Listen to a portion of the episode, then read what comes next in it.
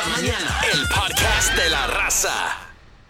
Ladies and gentlemen, welcome to another episode of the What Did He Say podcast. It's your boy Chingo Blingo with the big tamarindo. Hey, with the homie. Rob GTV, what's up, everyone? I thought you were gonna freestyle. I can, man. I should, but I'm I'm rusty. And my name is Rob G. Represent the TV. Super sad that the Astros lost. Damn, still recovering, but you know what? We both rocking uh, Astros colors and, and Uh-huh. paraphernalia today. Uh, yeah. I'm glad I didn't wear the exact same hat because I, I wear that one all the time. So I'm rocking the Eighth Wonder the Eighth one. Wonder Shout out Eighth Wonder vodka. Might have to pop, pop that open. What today? Damn, son. I shit. I didn't know we were gonna do all that. kidding. It is Halloween. It is all. Halloween, yeah. Man, speaking of Halloween, all right, I'm gonna hit you with a whole bunch of stuff, just bullshit articles and links and just meme, just stuff that I'd be reading. That yeah, maybe this might be something that we end up doing in the future. Let listeners know. Marisol obviously is. Oh yeah, my I'm, bad. I'm See, filling How in. the fuck I forget? I'm filling in as the guest. I'm just trying to like cope with the sadness. Yeah, That's I why I, feel just, you. I just, you know, I was just like, don't deal with it. Marisol today, she's um, she's visiting her pops uh at the at the cemetery, so she's she's making uh like a little altar and you know being present and remembering her dad, you know, which she you know she does every day, but you know in a more symbolic, hmm you know, at his grave site. Um, but we're talking about Halloween and chocolate. Now, it's cold as balls in Houston. You know, finally, Yeah. temperature drop. Shit is windy, and um, don't nobody want to be outside fucking trick or treating, Yeah. tater totting and trick or Mm-hmm. And um, Mickey's already eleven. It's like, all right, bro. Man, we- uh, let's go to the children's museum, and that way it's indoor. And I already googled it, Dad. And there's like activities and whatever. And then Penny's too little to even know what the hell Yeah. to, for uh, for all of us to be in the cold.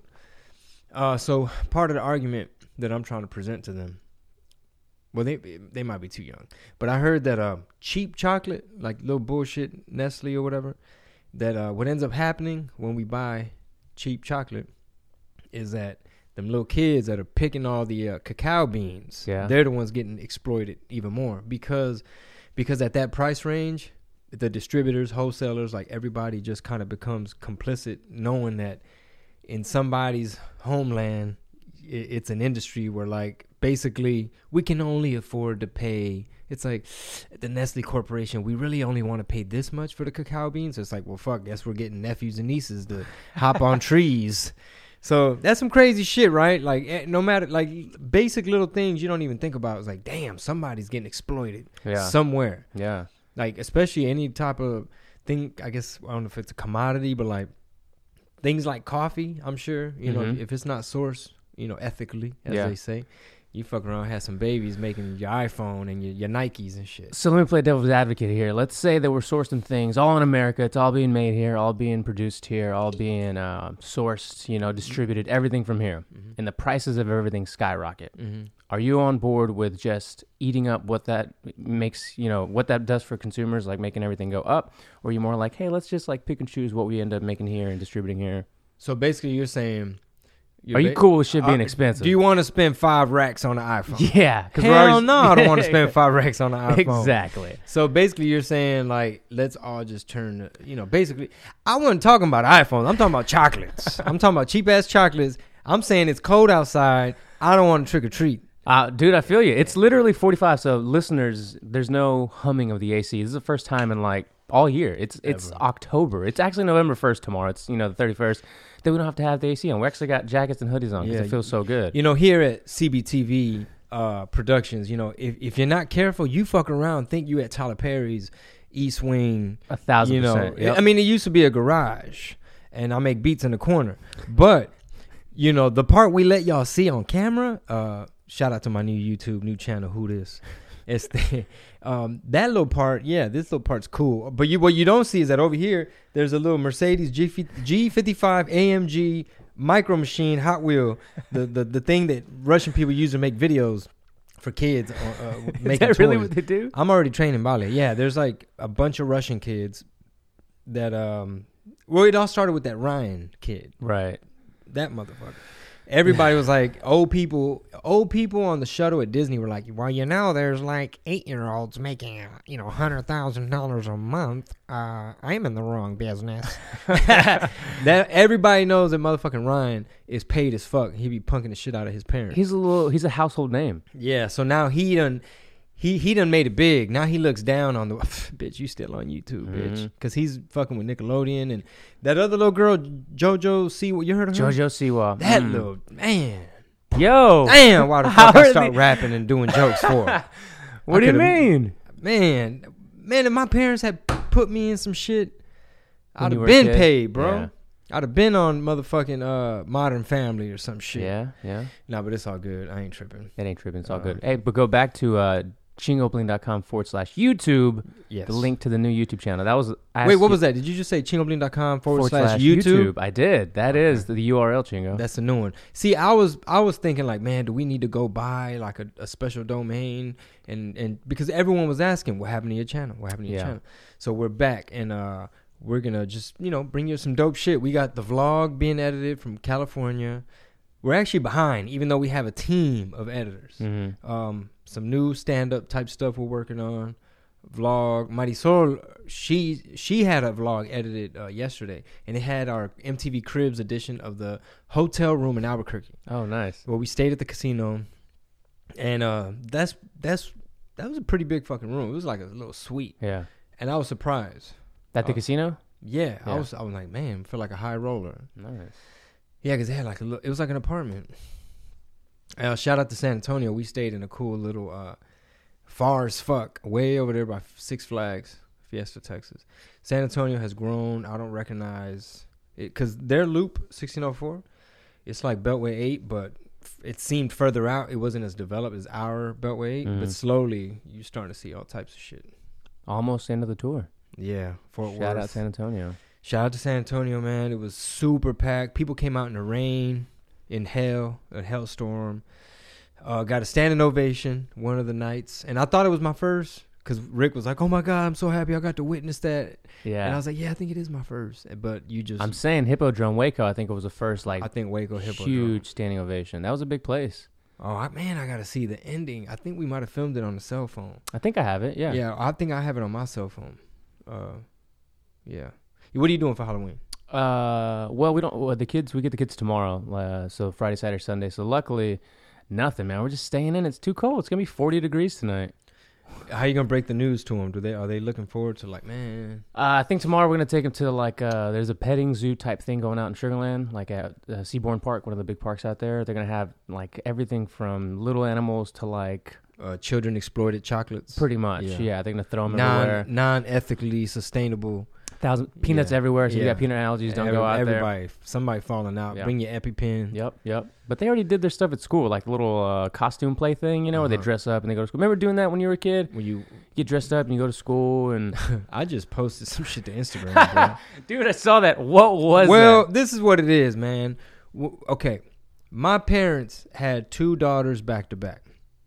Dalila, who was 13 years older, and then Pat Patricia, uh, who was 10 years older than me.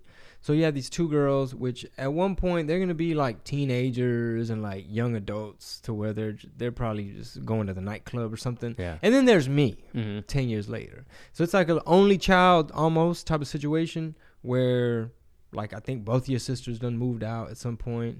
You know, by the time you're 10, one's 20, one's 23, they're Yeah. probably gone. Um, one of them probably, I think Dalila was married and shit, actually, when I was 10. Damn. Yes. So she was gone, gone. And um, the point I'm trying to make is now your parents are, not only are they immigrants, but they're older immigrants. and then your two big sisters who could have been almost like, like young moms, like super, not even right, but Yeah. like big sister. Let me. Oh man, you ain't got no costume. Hang on. So there were a few times. Halloween is, is a love hate relationship, bro. Real shit. Because look, I posted it to my Instagram. This is what happened.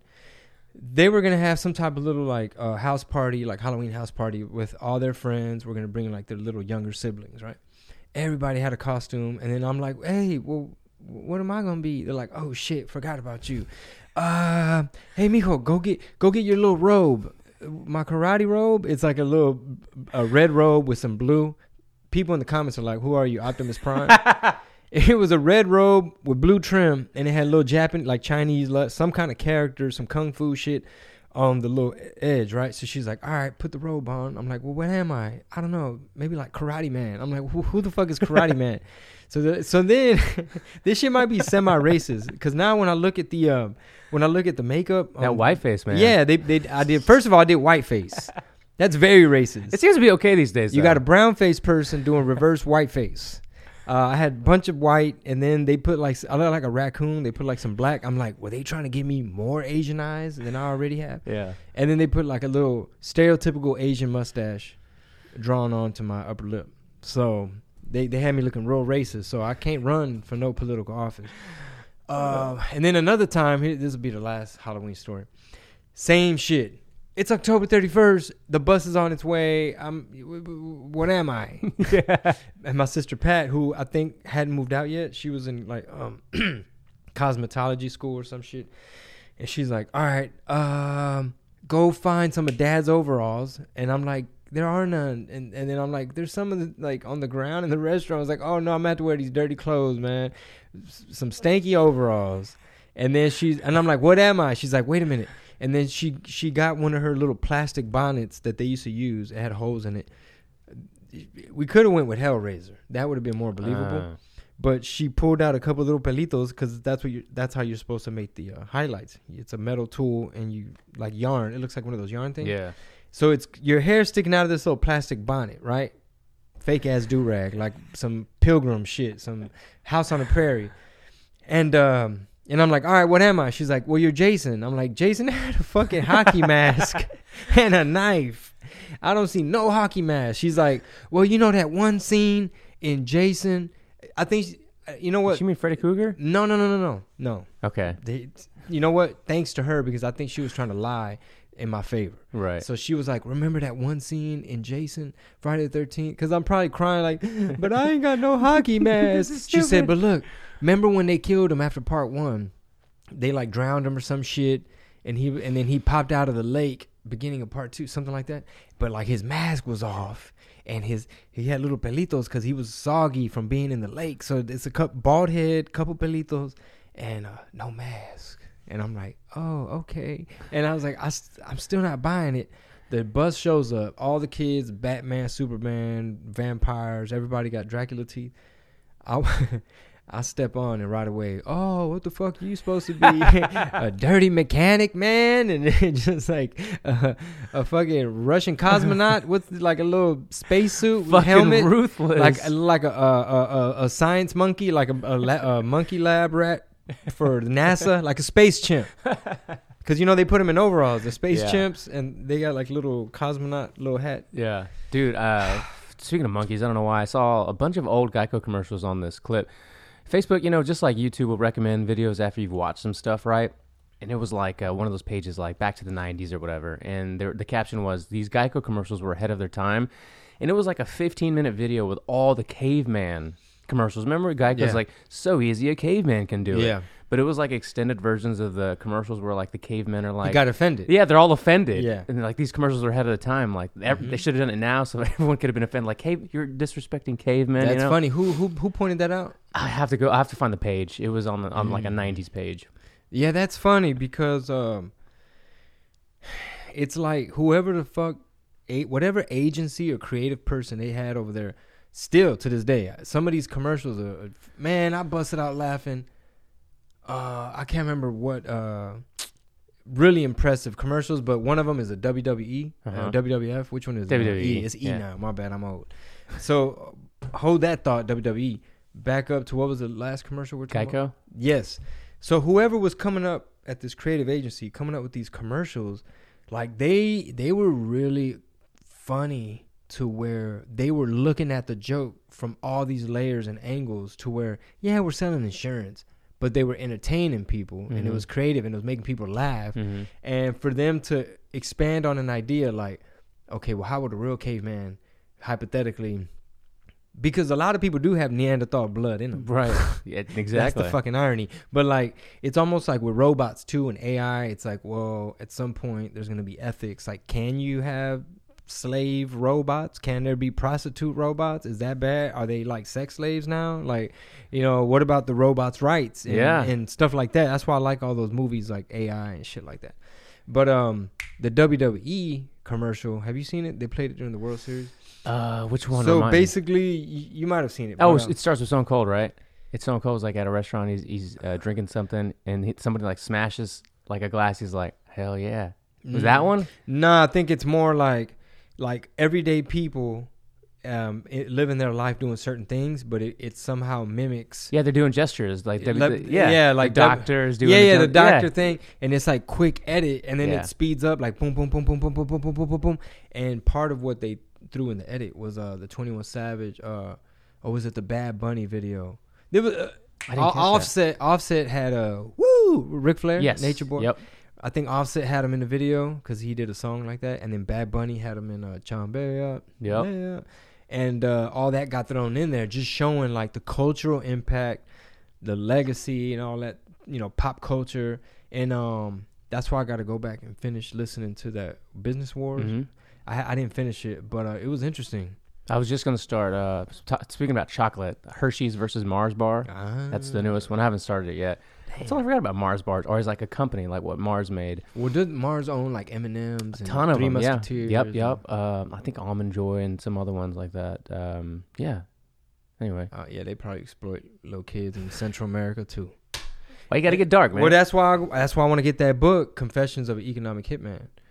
So all that shit is interesting, man. Like this is the newest thing. Okay. Uh, uh, not it's not too deep, too political, but uh, uh, you heard that Facebook is trying to make the uh the Bitcoin their own right. cryptocurrency. hmm Well, anyway, homeboy Mark Zuckerberg, he had to go up to uh, Capitol Hill, Congress, one of those motherfuckers, in front of all them people, and they drilled him, right? Senators and shit. Right. And uh, what's her name? Cortez, a Dominican chick, Uptown, BX girl, Cardi B's homegirl. hmm She was like, um, "So let me ask you this, uh, Mark." yeah, got a little, got sassy with him. She's like, "So you telling you telling me that some little company or somebody could run a political ad?" And it not be true or verified. Like you could just say whatever, and y'all not gonna pull it down. They're like, yeah, cause free speech, First Amendment, hmm blah blah yada yada yada which you should you should try to uh, protect that by all means and um and part of the some people are saying that vetting and approving political ads and stuff like that for truth that is harder to do with an algorithm so therefore they're going to have to hire more people. It's just going to be more expensive and cumbersome for a company who's made so much money by not creating any content. Like Mhm. we're the ones that make it work and we're the product and we're the our data is for sale. Um basically uh well here, here's the interesting part. You know you familiar with aaron sorkin Sounds writer? familiar. well he's like the writer you know when people say spielberg for directors Yes. or, or scorsese well aaron sorkin he wrote like um west wing a bunch of tv shows movies Mm. he wrote uh the facebook movie social network Oh, I love that movie. he wrote that he's a great fucking writer so he wrote an open what is it open letter hmm through the New York Times addressing Mark. Dear Mark, Oh, everybody could read what I'm about to fucking say. And not only am I a dope TV show movie writer, but I could write these open letters really well too. So this motherfucker argument was basically like, bro, don't I recall when we were writing the movie to the Facebook movie that our main concern with Sony Pictures and the studio and everybody was don't get sued by Mark? Basically, like, I even submitted the script to your lieutenants and people at your company had a copy, and you know, we gave y'all like you know, basically like you don't want nothing false said about you yeah. little bitch. He got gangster with him in the letter. And then he says, uh, he says, I know I agree about the First Amendment. He says, but now at this point, you're attacking truth. Because he said, right now, here's the link. There is an ad that is just completely baseless lie saying um, Joe Biden gave two billion a billion dollars to a prosecutor in Ukraine to not investigate his son. He's like that ad is live right now on your website, and somehow, some way, ain't nobody accountable. But it's just too dangerous to. He said, considering that fifty percent of Americans get their news from your website, Mhm. it's just disruptive. It's like we live in this weird, weird world where the trolls are winning. Like you know, the- these little rampant. rappers that's out now, they all the pill addicts. Come Mhm. on, dog. You a fiend, bro? Mhm. How you in hip hop, bro? How you in hip hop? Are you the fiend? And that's all the fuck I had to Truth. say. And we not trick or treating today, neither. Dude, Facebook's a it's a crazy powerful business. I was reading uh like cuz speaking about ads and maybe and I'm sure there's other content creators that listen to you and watch the show and listen to the podcast and, and pay attention to what you do. It's uh to, to have these platforms and have them have so much power like YouTube which took da- which it's it's suspended. It's not terminated. There's, it, it'll eventually they're going to give you the, yeah. It's not terminated. Man, the shit. status says suspended still. It's grayed out. It, you can see it there. You just can't Oh. utilize it. Mm. And some people have uh, reported, even big channels, that it took them a year to get their channel back. Mm. So anywhere from 90 days to a year. Like it just, some people two Mm. weeks. Yeah, and it's just a reminder, bro. Like, okay, you know, like what what was it about Facebook? I was thinking to myself, like, okay, if I have to boy- boycott Facebook, Right. no. because they running fake political ads. I just hate being dependent. You know what Mhm. I'm saying? Like, I, I love that um our tour and everything that we're trying to do, we're able to get the word out. You know, by working with Facebook because we got to spend money with them. We don't Mhm. just you know post a meme. Yeah, Nope. um, they ain't finna make it that easy for you. But um, basically, it's like, damn. Even if I said, all right, I'm gonna just start trying to drive traffic to my website. It's like, okay, what are you trying to do now, Chinga? You trying to be like some underground Tom Green type of shit, podcasting from his house? Like, wh- where's this going? Like strategically, and it's like, all right, if you're trying to avoid Facebook, you might as well avoid Instagram too, Mm-hmm. because they don't. It's all the same. Yeah. So I was like, fuck, I need to start Snapchatting more. Like, fuck, man. Well, the idea is though to get people to go to your website, like, and that's why email lists and and all those different uh, ta- chat bots or whatever are so important because, the, like, what happened to MySpace, right? You know how many people had a platform built on MySpace and then poof, it just disappeared. Yeah, I had a nice little following. On Yeah. MySpace. And it, luckily, it, it's parlayed over to Facebook, and you're able to replicate times, you know, five, ten the amount of people you had and the attention you had on, on MySpace. But it's important to have your own website and everything there, so that in case something happens, or in case somebody decides to suspend your shit for a year, six months, They got you by the nuts. they do, and you can still access people. And, and, and the fans listening, like if you like somebody that much, you should be willing to give at least your email at the Yeah. very least. You know, we're not asking for your social and your address and everything. It's just an email or a phone number. yeah, we're trying to figure out.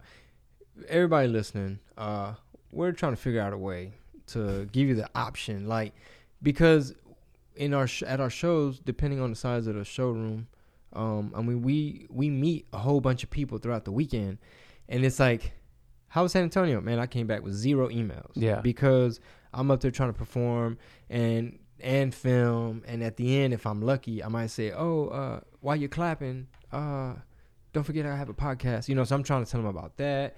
We do have those little flyers usually, but that's a flyer. It no, there's no exchange of uh, information or whatever. But um, we're just gonna try to get y'all some good content because I had in my notes that uh some of this new music we're gonna experiment with. Like, all right, if you're on my mailing list Mhm. tonight at midnight, whatever, I'm I'm about to send out this, this, and that. I'm about to send it to you or check your in if you're on the list. Maybe that's how we need to do it. If Mhm. you're on my list, guess what? You just got ten percent out to something. Yeah, and one thing we haven't explored too as a content creator is uh, things like um, Patreon, where it's like the patrons support the art. Like we were talking about this too uh, the other week. Is everything's for free. Like everyone likes free shit, right? Everybody likes discounts. Everybody likes things that they can just acquire easily, but it's not supporting like that business or that person for the most part if you're giving it for little to nothing, right? So back in the day, people would buy albums, people would buy movies, DVDs and stuff, right? It would support, you know, the industry. Now everything's so free that you and I streaming. it's streaming, it's digital, there's no, nothing tangible, you can't grab anything anymore. And, that's convenient for them like record company executives or the people that run your, your streaming websites. yeah. Because they got ahead of it. Not only did were they the ones that made blank CDs and CD burners, they got ahead of it and set up the rules and with Congress and shit Mhm. like that. Where it's like, oh hey guys, there's no longer a DVD. There's nothing tangible. It's all streaming now. so uh, yeah, a million people streamed your song, but the way we pay out is, you see this penny? let's put a decimal right here. Mhm. Point zero zero zero zero zero zero one two four. zero- It's about point three zeros before you can get to that is per penny. Mm-hmm. It's like that's how much of a fragment of a penny you're getting per spin. So you got to stream. Uh, it's probably like a hundred times for the penny. Yeah. So I, I, I, you know, I blame. They know what the fuck they were doing. they know what they were doing. Yeah. You can't. You, oh, you're telling me this is how it's always been. I'm a nerd with the suitcase, the the suitcase, briefcase, and the suit from the record label.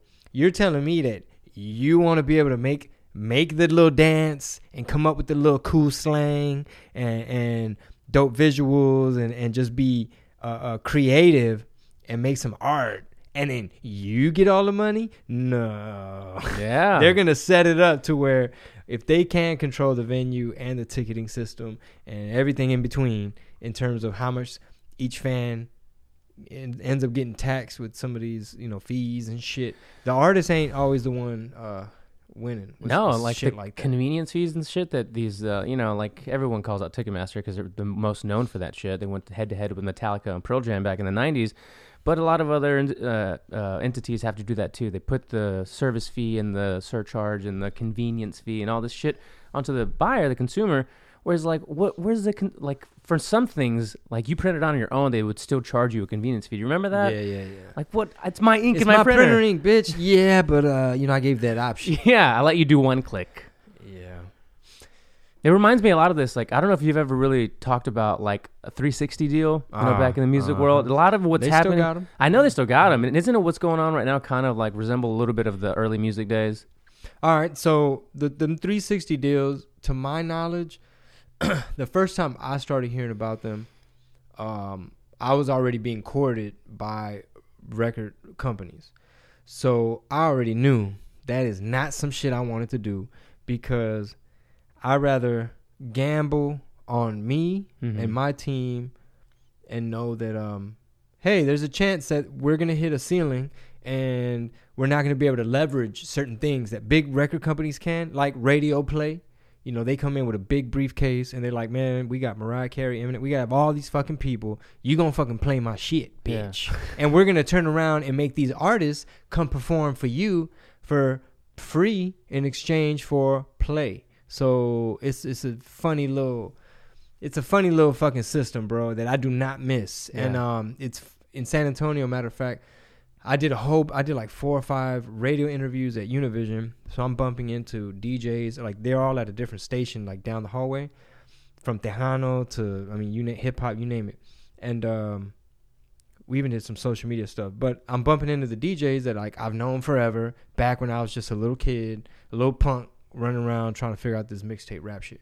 So 360 deal is basically like uh, 360 is a circle. We're gonna get a piece of your whole fucking circle. So it's almost like they're trying to be like your manager, agent, pimp, owner, because Yeah. they're trying to literally get a cut of every single entertainment dollar coming in. So to me, that sounds like management, agency, and a whole bunch of other stuff. So it kind of blurs the lines of what a record company um what's the word? Used to kind of be which Mhm. was they were more expected to take a risk take a chance on some artists and develop them and take a risk with them Mhm. instead of we're coming to you because you already built something. You're already popping. We didn't we didn't develop you. And uh it's like some quid pro quo. Basically what i'm trying to say. It's it's like it's, it's like nerdy music industry shit but i think it applies to everything. You can be you can be like a mom and pop hardware store. There's gonna be a big conglomerate that tries to like buy you out corner you bully you. Um, so you see it in every fucking industry. But 360 is like every shirt uh, and there's a lot of artists that are out there that are very visible. Mm-hmm. um th- think about it man. If you're getting a cut off of every single little thing that this artist does yeah you might you you might want to prom- you're probably gonna promote them more Yeah. So, So- prior to mm, that, yeah. what was it? It was all based off off of albums, right? Like physical copies of things you would sell, right? Before like the, the like the real 360 deals took over. And then, if correct me if I'm wrong, or as, as I've read it or heard it, is like when streaming came into play, Mm-hmm. and companies, uh, big record labels were like, we're not making money on, no one's buying albums. That's what it was. Yeah, so we need to find a way to make the money on the artists because they're not selling these CDs anymore, not selling these things anymore.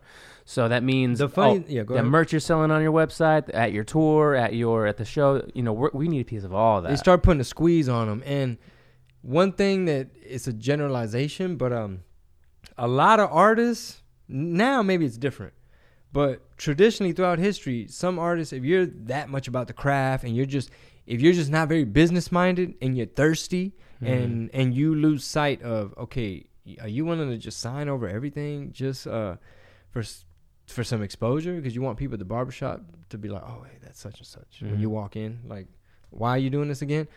Um, so a lot of people still fall for it, but you know, like my deal was so good, extremely good on paper, to where it didn't really make sense for them to really. It's like no, we're they're getting a sliver. yeah. They're getting they're the ones getting the little baby percentage. Whereas like the the example you gave, which was like, all right, man, albums are selling, but they're you know streaming's on the horizon. Let's figure out an escape plan. So yeah, that that's probably it. But think about it. In the time when albums were selling, your standard entry level artist deal was peanuts. Like if if a kid if a kid spent fifteen dollars at Best Buy for the CD, Best Buy, depending on how big the uh, the label that they were on, Best Buy might have spent anywhere from like ten to twelve dollars getting that CD in. Uh, sometimes they do like rebates and promotional things where it's like we really want to push this artist. We want an end cap. We want the uh, when the Best Buy leaflet, the mail out goes out. We want to have his album under the some of the specials and entertainment, right? Mm-hmm. um, all those are promotional. Just like in the book industry, you Mhm. gotta pay. You want to make it on some bestseller list. If you want to make it on Billboard, there's a price. You can buy yourself. You yep. could buy it. It ain't gonna mean shit. Nah, the New York Times bestsellers, you know, to break some, I hate to break some hearts. A What, lot of that 200,000, is 250? just paid for. You Yeah, pay for it. And a lot of these big uh, authors will they'll get into cahoots with their friends Mm-hmm. and then say, "Hey, you buy 10x of my copy. T- you buy 10x. You buy 10x. You know, we're just Buy gonna back- keep yeah, Buy your own albums Yeah. too. Um, shit. A lot of artists used to go in there and buy their own CDs, um, just to try to make some list. yeah." And uh, the Tamale Kingpin made it on a couple lists off top, Just like organically? no- yeah, and we had to end up suing that distributor, and uh, we ha- during that litigation, all that stuff gets yanked off of shelves. So, Uh, and we- the duration of it, well, while you're about to you're about to argue, Mhm. this motherfucker ain't paying me my money. right? So they they pull all that shit from shelves, and we we realized we are getting screwed when they wanted a big order of all clean albums for Mhm. Walmart. So that's the reason I still have a whole bunch of clean albums of Tamale Kingpin, which was scheduled to go to Walmart. Before we was gonna drop it off for it to go to Walmart, we were like, "Hey, we made it on this chart, this chart, and according to SoundScan, and according to how many I dropped off, we sold this many already." I was, ex- uh, I guess I'll throw a number out. I was expecting a check, Mm-hmm. and this shit going. If my sister's listening, her stomach's probably hurting. My like right now, if she's listening, because it was a pain in the ass, bro. Like you just really want to, you know, um, you expect a certain level of honesty, For sure. and you really want to like rectify the situation, but Yeah. you can't manage to get a hold. You know what I'm saying? Because you're trying to rectify some shit. So anyway, that first little check that we were first expecting, uh, me and my manager at the time, David, we went up there. It, we were according to calculations for our cut, we were expecting 50 G's Mm-hmm. off top, and here go you cleans, and then we'll keep it moving. Just keep giving me my percentage. Mm-hmm. You're just a distributor. You get yours.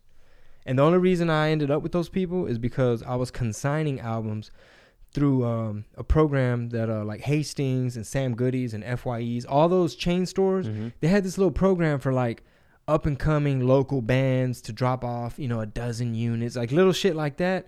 And they were dealing directly with you. So let's say they had to buy DMX or Shania Twain from Universal. They were going to have to spend about 10, 12 to try and make three or four dollars off of it.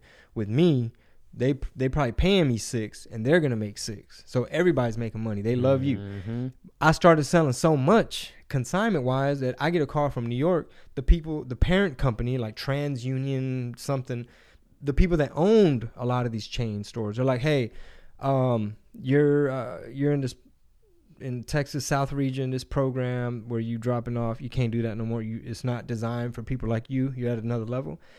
So I'm like, "What do I do? I'm getting penalized for selling and making y'all money." Yeah. they're like, all right, um, you got to go through distributor. No, I'm just a fucking kid. I'm like, all right, what the fuck is that? You know, I thought I was dealing with Bobby and Jim dropping Yeah. off at all these places. They're like, well, here's a list. On that list was this particular company. I'm thinking, well, shit, they come and recommend it from these people. How the fuck am I supposed to know? They're crooks. Mm. And uh, instead, instead of that fifty thousand, it had five thousand. oh no. So we're like, you playing with my money? now. yeah, so it's like, ah, okay, I know what time it is. This, oh, you trying to quit pro quo? You looking at me like Ukraine? Okay, all right, all right, play with it then. And uh, we went about it the legal way. So we we were um, on paper. You won a settlement for they owe you. I think it was like two hundred thousand dollars. That's what they owe you. How much have they paid, Rob? uh, I'm gonna mm, just sip on this right Fuck! Not a damn thing. because they didn't have a piss, a pot to piss No, because they know how to steal, man. So anyway, uh, see why you got to bring up 360s. Uh, but then the thing with Asylum Records, it was such a beautiful deal. That's a great deal. It was a perfect deal. Many perfect. people say never before seen in the industry. It, It was, was right up there, right up there with the Master P deals. This was no TLC deal. This was a Master P deal. I think it was like 70-30 or 80-20. It was something- 80 20, I think. Ah man, I don't remember. I think I think Master P's was might have been 80-20. Ours Yeah, was yeah, like yeah. 70 30. Oh, ask, I'm talking. Yeah, yeah. I, I gotta ask my sister in there, but um, it was such a beautiful deal that no les convenía. It was like a bad marriage. They're like, yeah. fuck, bro. cabrón. and plus, they had like Lil Boosie, they had Mike Jones, they had Paul Wall, they had a whole bunch of people. Uh, a lot of one hit wonders too, like D4L, the Laffy Taffy, uh, this other cat, uh, inside peanut butter, outside jelly. Um, that was like a one hit wonder. Um, but you know, they don't really be knowing what box to put you in, and you know, and you know, there was some little office politics. You know, motherfuckers- always. it was one motherfucker up there trying to cock block, Always. trying to pull a motherfucking quid pro quo. Not up in here. But yeah, man. Uh, so we got off subject. I was talking about Aaron Sorkin. Yeah. So n- not to go in circles, but uh, just to finalize finalize that thought. Aaron Sorkin did the open-ended letter. He wrote the movie about Mark Zuckerberg, and he chastised this little boy in this in this letter. He was just like, "Didn't I recall? You know, our main thing was don't get sued by Mark, and I get it. You hiding behind First Amendment, and that that's true. But at this point, you're attacking truth." And then uh, at the end, he says, um, he says, I'm paraphrasing. Man, come to think about it, bro. When I was right, when I was writing that movie, I want to go back and rewrite the end. I, I would have had the twins run, have the ones that would have had this social network. Because basically, in if you read between the lines, you about to fuck some shit up with, with your little website. Dude. it's a mob ties. That's culero. End scene. Yeah, and scene. Uh, the Snapchat versus the Snapchat versus Facebook business wars is Uh-huh. really really good. Mm. It's really good. Man, I need to go listen to the uh all of them. You said Netflix versus Blockbuster. Blockbuster, There's uh, a bunch Nike versus Adidas. Yeah, it's a great It's a- podcast. Man, it's a lot of good podcasts out there. Start Uh, your week with this one though. This one, of course. Whether you said this one, comment, subscribe, all that shit. Um, uh, another one I heard, man. It was about Lenny Bruce. I didn't finish Oh. it yet. It's it's Legal Wars. So Oh. it's, it's under like I think it's called Wondery. It's yeah, produced- Wondery. That's who makes it. They yeah. produce it, and it's like Legal Wars, and um, they like act it out. You hear sound effects. yeah, yeah, like, yeah. hey, that's what I love about those shows. It's super produced like that. Yeah. They reenact the car noises and all that shit. Sometimes they get lazy though. Like it's supposed to be a la- a female voice. yeah, it's a and dude. it's still the guy. Oh, we're all so shaken up right now. yeah, you know there's a chick in there somewhere. That that's another one. This other one that I started because I don't get time, man. Mhm. I don't get. I made the comment the other day yeah. where I was like, you know, well, if I drive to get Mickey at that time, that'll give me a chance to catch up on some of this stuff. And uh, Marty was like, well, you always have time. You always be watching. da, da, da." And I'm like, no, I don't. I'm behind on a whole bunch of shit. Look at my queue. So So, got a lot of them in there. It's a lot of shit. So uh, there's another one that was that's acted out, and it's about um this this real um I forget what kind of business he has, but it's a big fucking business because homeboy rented out motherfucking World Trade Building number seven, the one that just fainted after What? the, after the two big brothers the, fainted by itself. I haven't figured that By one out. itself. It's around the corner. It's far. When I Huh. when when 9/11 happened, I was in San Antonio. Later in the day, they're like, "Oh, number seven just collapsed." Like, whoa, whoa, what did it get hit by? What you mean it just collapsed? It was hot, man. It was super hot. Jesus Christ, that doesn't make any sense. But anyway, that was his building. He spent uh 3.25 billion dollars to rent that bitch out, and he had like a 99 year contract, like something crazy. He basically wanted to like own the World Trade Center Seven, um, even though it was really owned by like the Port Authority, some shit like that. And um, anyway, so he had to get this big insurance account type of uh, whatever Mm. to for it. See where this is going. Yeah, that's where my mind went. Long story short, it's like the biggest insurance claim in fucking history, in like real estate history. Yeah, you're supposed to be insured for this 3.2 billion dollar office space, and then that whole collapse, and you're like, "Hey, bro, you need to break me off something because my building fucking collapsed." And they're like, "You you still gotta pay." I don't, I don't give a damn. The building ain't here no more. Somebody got to pay somebody. It's a quid pro quo. Holy shit. Dude, business. So if you like Business Wars, if you already listened to it because we've suggested it, they have a Business War daily. It's a 10 minute episode every day about a new big, uh, you know, piece of information about a big business that day. So it's a daily episode. Yeah, I like listening to the uh, the daily. There's one called the daily. I know. I, I used to listen to that one. I need to go Yeah. back to that one. Yeah, just some shit that they'll break down from time to time. Like um, homeboy they just killed. Uh, Epstein? yeah, no, I, not him. yeah, they said his shit came back uh homicide. Homicide. But let's see what happens. Hmm. Boy got Epstein. Look into it. Yeah, and then Kevin Spacey's accuser. Somebody Kevin Spacey fucked over, like molested or some shit. Yeah. Uh, they had a, a, a court thing pending.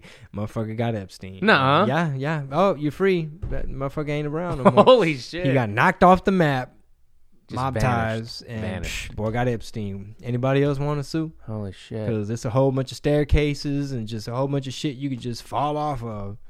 Fuck. What do you, how, so how do you feel about Trump's, you know, the way he addressed uh, the whole situation? Uh, man, I, honestly, I didn't, I didn't watch uh, what he had to say. He has his way of communicating, which can be very persuasive and effective because he uses visuals and shit like that. Uh, and and that dude I follow, Scott Adams, his argument, you know how he said, uh, you know, he died whimpering like a dog, Yeah. you know, crying and It's like, how do you cry and whimper at the same time? and yeah, and you blowing yourself up at Yeah. the same time. Well, um, Scott Adams was like, "Well, this is good because he's he's painting an image that we won't forget, uh, and hopefully all his followers could peep game like, bitch, this was gonna happen to you, Mhm. type of thing, right? Uh, so I see that argument, and it's just funny. Uh, I did you see the edited when they did a With the Barack, laugh track? Yeah. Barack Yep. back to him? hmm So Barack did his shit very smooth and professional, which he has to. Right. That- you know, he ain't finna get, you know, swagged out No. on no thing. He, he's got to keep it professional. Yep. So his shit was like, you know, as of you know 9:30 a.m. Central Time, you know, uh, the United States conducted a raid attack upon. You know, very like that, and the homeboy's like, "Man, we had dogs, motherfucker." Try, yeah. you remember that Soldier Boy video that went viral, and, and I was like, "Da, da!" I, I heard somebody coming up the steps. I got my Draco, da, da, sideways, shot the nigga, da, da. It was like that. He was Yeah. like, "Man, motherfucker, try to run through a tunnel." No, he literally said, "Uh, you know, usually people, you know, go through the front door, knock, knock, hey, who's there? no, no, you would think, no, side door, boom, blown a hole through the wall, and the shit was entertaining, Yeah. right? He did it his way, but I think he got criticized because instead of doing an eight, nine minute thing like Barack, he did forty eight minutes where he brought it back to him, like, you see how unfair they're treating me. But I'll never get credit for that. yeah, I, I did it. But Didn't nobody give me credit. But here we are. Yeah, I try not to. It's just I don't get caught up in um, you know, because you could be here all day trying to spin some shit. Like uh, like for instance, he got attacked because when Barack was claiming like we did it, Yeah. You know, mission accomplished.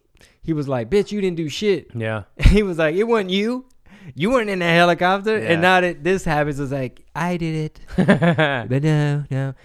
It's because he's in hot water, bro. So when you when you when you in hot water and people testifying left and right and motherfuckers getting subpoenaed and your partner Rudy butt dialing reporters. Did you hear about that? Yeah. One? He butt dialing reporters. He's like, "Fuck, bro, let me get on TV."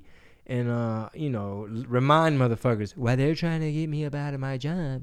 Dude, You know. Chingo's Trump's pretty fucking good. It's getting better You know what I'm saying? I week gotta, after week. I gotta practice. I know you watch a lot of his content. Well, on TV, man, it's it's almost like a you know how Schwarzenegger. Everybody has a Schwarzenegger Yeah. uh, impression. All the motherfuckers on TV, from like Stephen Colbert to Trevor Noah to um, uh, what's Seth Meyers, they all they all did. Um, Dude, Frank Caliendo, he was just on Fighter and the Kid. I, lo- I used to love that guy on MADtv. Him and Will Sasso had like some of the best Mm-hmm. which impersonations. you know what? I know I know Will Sasso. I'm trying to remember. I think Caliendo. He does like big Vegas shows now. yeah, he's he looks like Sasso but shorter Mm. and a little bit you know thinner. But he does a lot of uh, football stuff. But he had some of the great, some of the best impersonations. And to go back to Trump, did you see him at the World Series game where they were booing him and they were like, "Lock him up, lock him up"? He's just like, and that's in "Mm." DC. Yeah, He just captured. This is this is how they were clowning on them little TV shows. Basically, it's like, bro, you just captured this dude that is like the leader of motherfucking ISIS, bro, and you go to watch America's favorite pastime in DC, and they booing you. It's just like but it's just that group of people. Like, I mean, you know, it, it's pretty split. That, that's shit that scares me, man. It's like some people get so hardcore, like like it's NFL teams. Like it's like Bloods and Crips now Mhm. with Republicans and Democrats. It's And- like if you wear that hat over there, it's a Budweiser hat or a Rockets hat, but yeah, it's uh, a you- Rockets, what? people will just glance at it and not It's give a fuck red. and throw something at you. Well, yeah, well, I ain't gonna lie, bro. I, I'm. I don't give a damn who you vote for. I don't care what the fuck.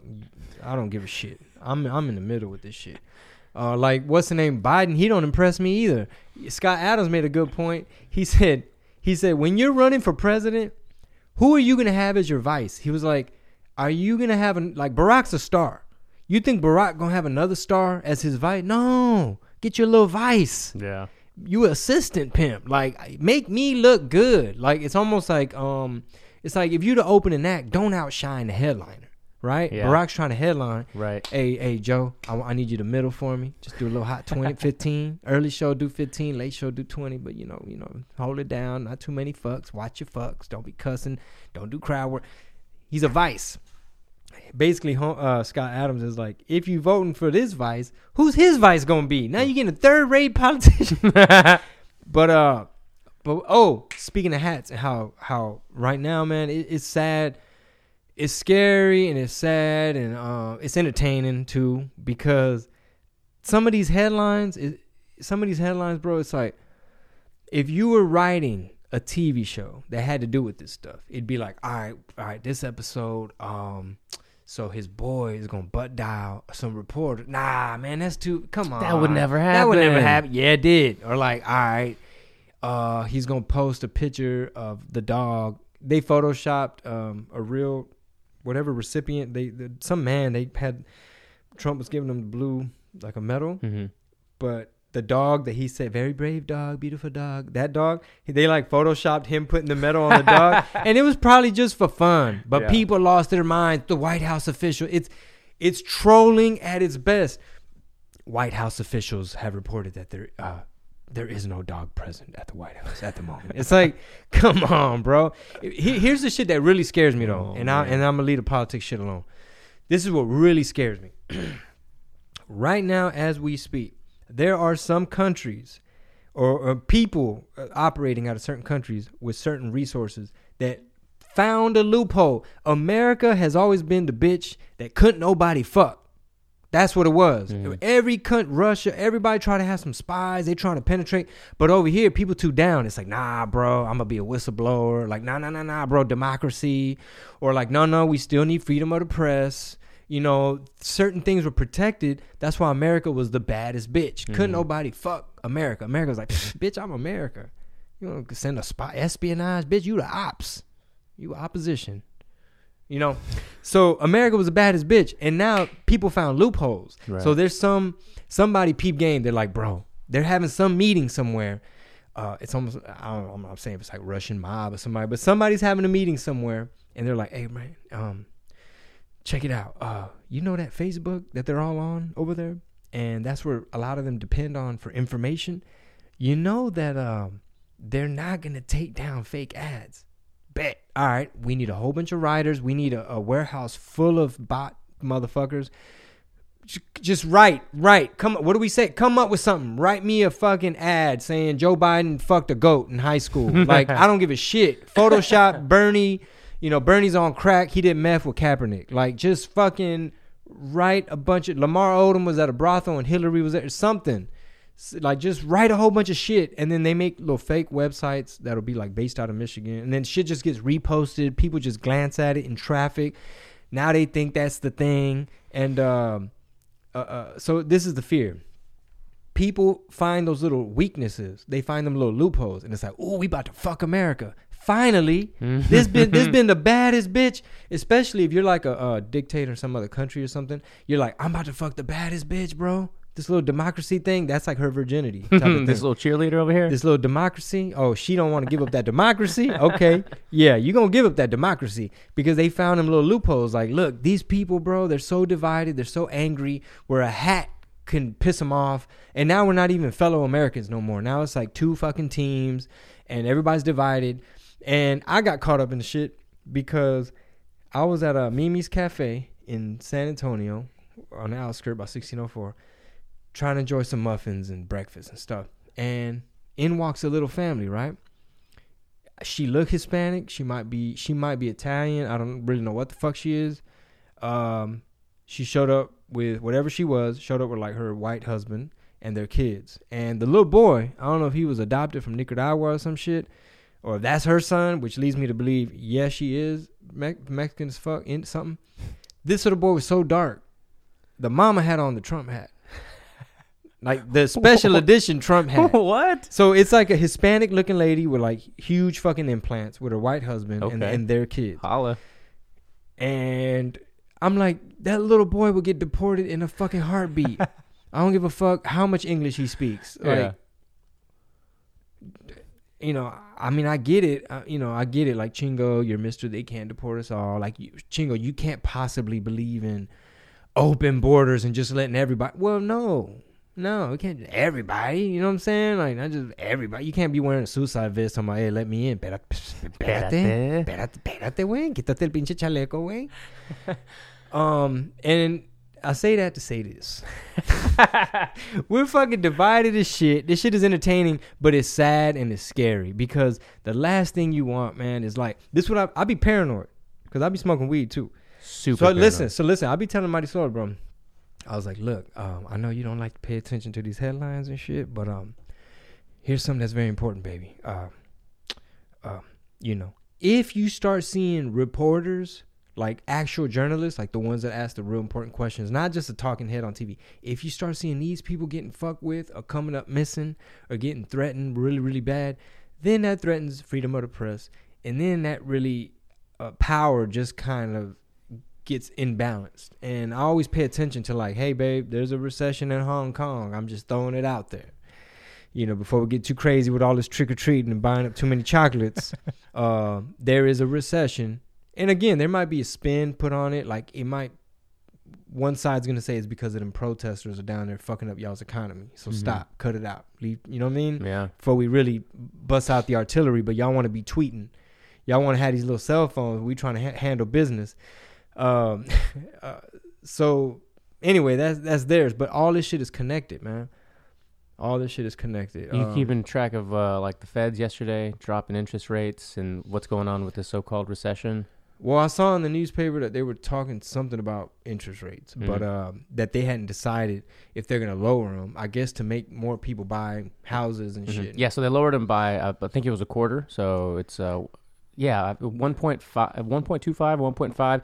What that also means though is that if you check your like uh your high yield and like investment accounts or savings accounts, like you'll also will have lost that percentage in investing. Mm. So it, you know, but they're saying it's stabilized. You know, Mhm. there aren't going to be any major changes.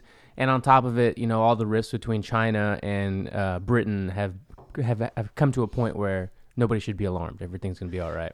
Man, it it's so much shit going on, man. Like obviously in Latin America, corruption and all that like economic hitman type stuff is like when you have no middle class, people rioting and shit. This shit's on fire. They got curfews, all types of fucked up shit. And then um, what was the other thing? Um, somebody.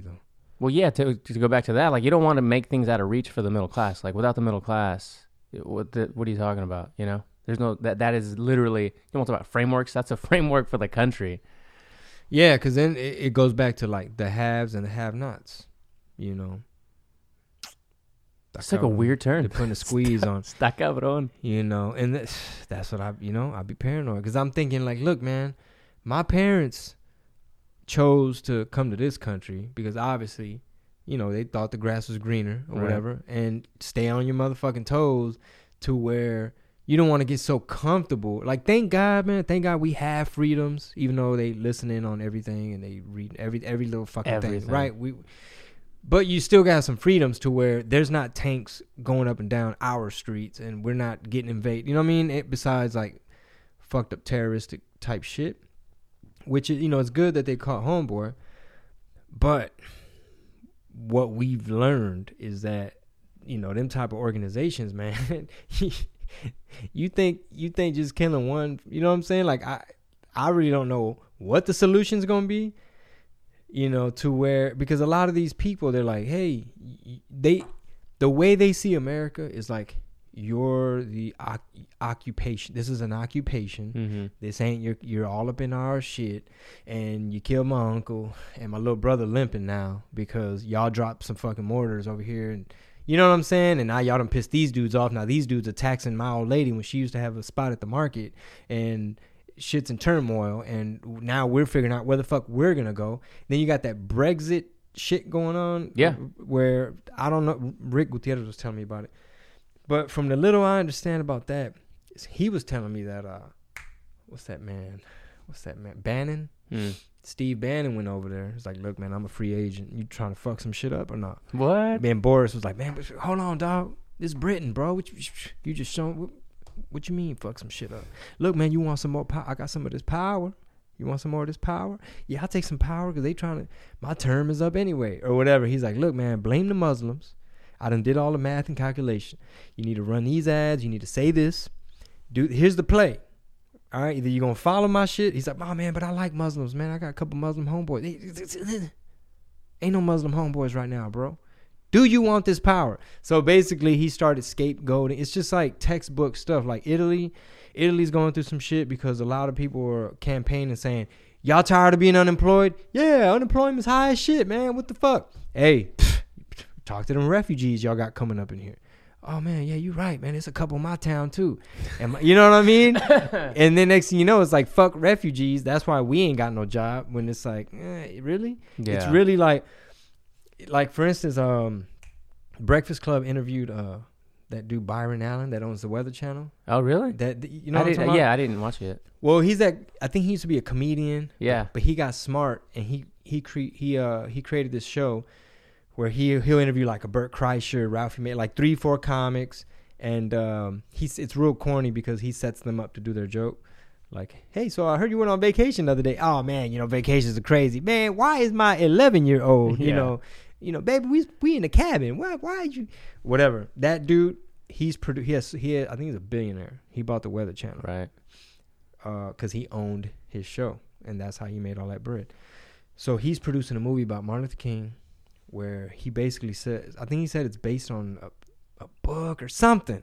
So I want to go back and listen to it because he pretty much said, "We gotta be careful with this one on on these on you know Everything- on, the everything's internets- listening. on the internets On the internet. uh, that supposedly the government." You know, I, I know because we Mexican, we be paranoid about the government. But look, I need to whisper this. the government in español, we mira el gobierno, güey. Eh?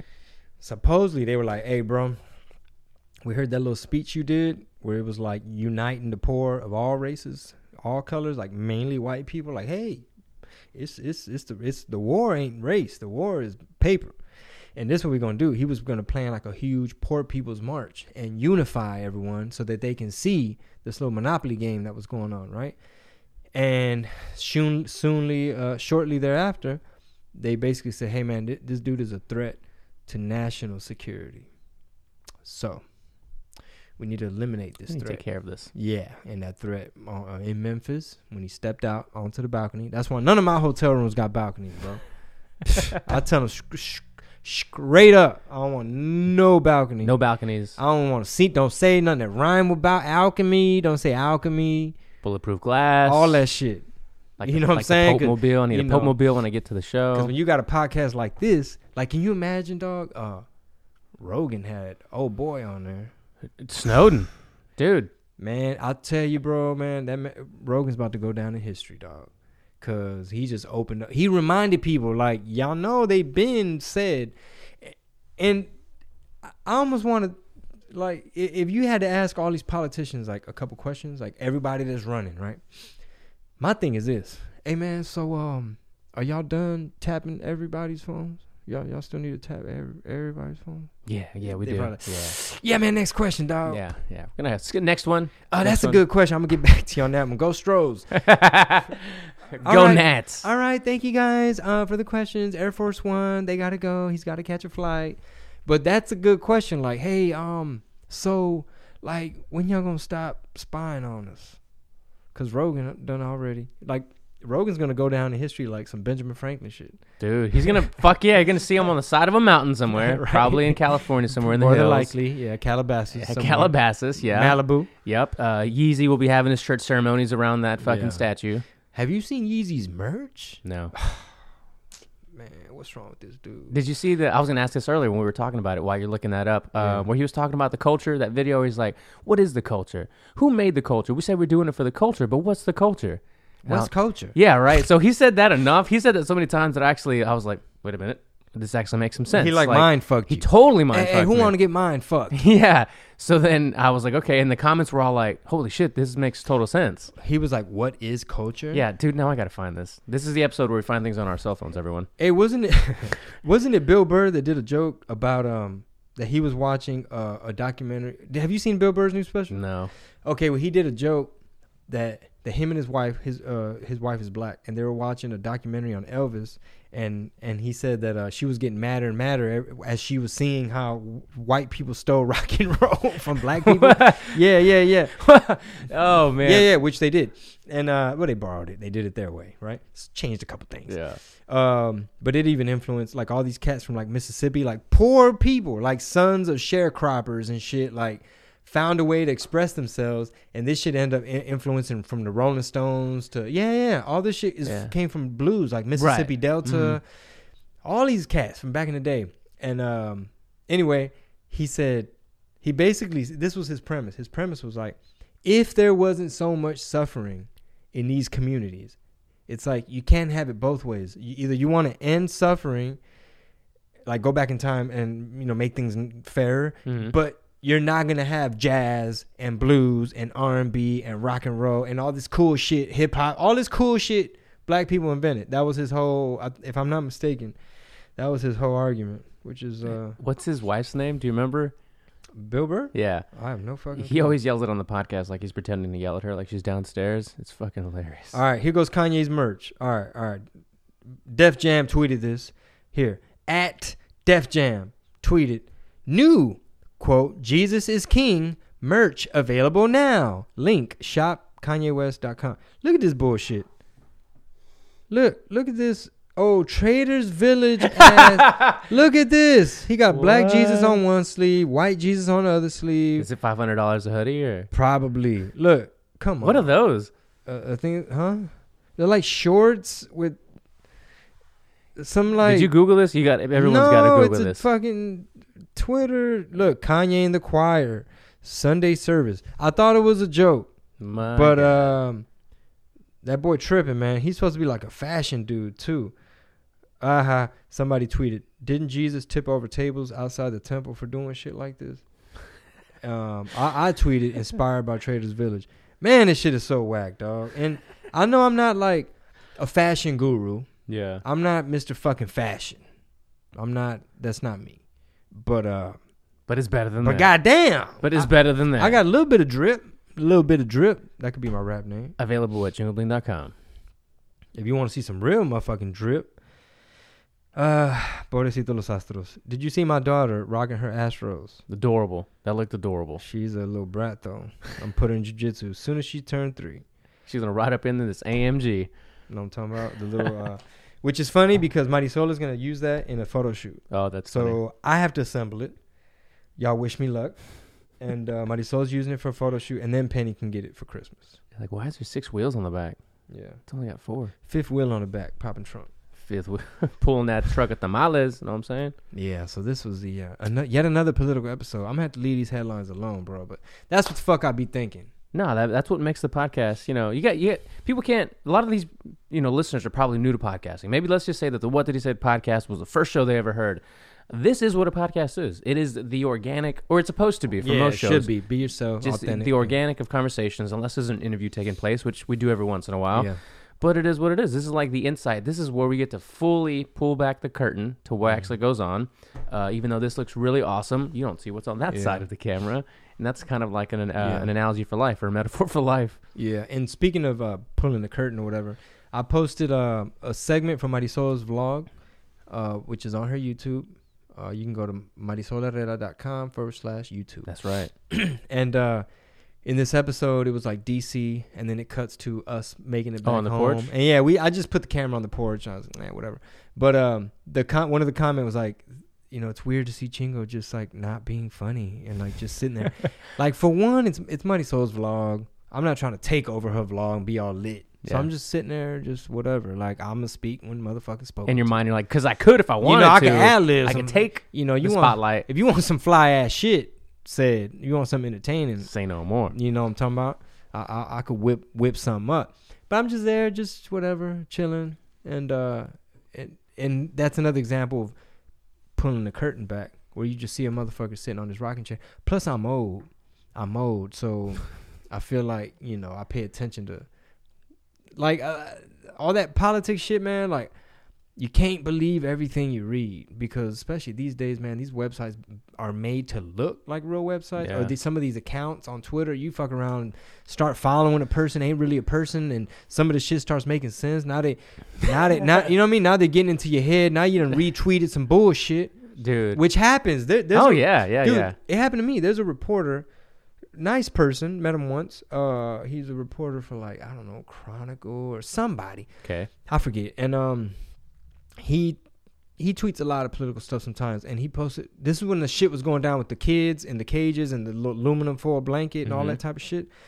Um, when it first happened, and everybody was like hot over this shit. And then you see a visual. It was like uh, uh it looked like a like a school bus, but it was like a bunch of uh, little car seat like they were literally it's like a jailhouse bus for babies is Mhm. what it looks like right homeboy i don't know where he got his info from he just pulled the trigger with the tweet and it's just like uh, such and such company is manufacturing and pitching these to uh, like department the texas i mean um what is it homeland security to Mm. see if they could sell them a bunch of these for what's happening or whatever and I'm like, what the fuck? I like retweeted like, oh, that's some old fuck ass, hoe ass bullshit, dog. I slap shit. I, sm-. I don't know what I said, but I retweeted it like, oh my god, this is so sad. And um, then I get called out like, hey Chingo, this is from 2016. It's actually a prototype for like it had nothing to do with, with what's going on now, and that happens all the time, especially with um.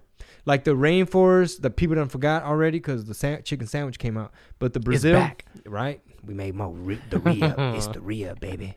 You want some of this power? You want some of this chicken sandwich? Chapter two. So, um, so that when the Brazil shit was happening, like some of the pictures supposedly like, yeah, that's actually from like a different part of the rainforest from like ten years ago or whatever.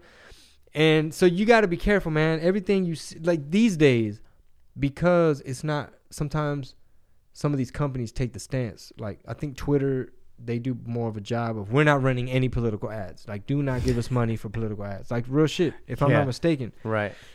So the, me. the shit is okay. The shit is so crazy to where it's a bunch of fucking bullshit and fuck boys are winning. The trolls are winning. The Trolls like, are winning. The, the you know what I mean? Like, man, R.I.P. Nipsey Hussle, bro. Like, you know what I mean? They taking the real ones away from us. Tekashi was on top of the world. Excuse me, sir. You know, Tekashi was on top of the world. Everyone's like, man, finally we got a Mexican rep, bitch. Fuck you mean finally? Uh, Fuck you been at though. me and MC Magic and Baby Bash, we, we holding it down.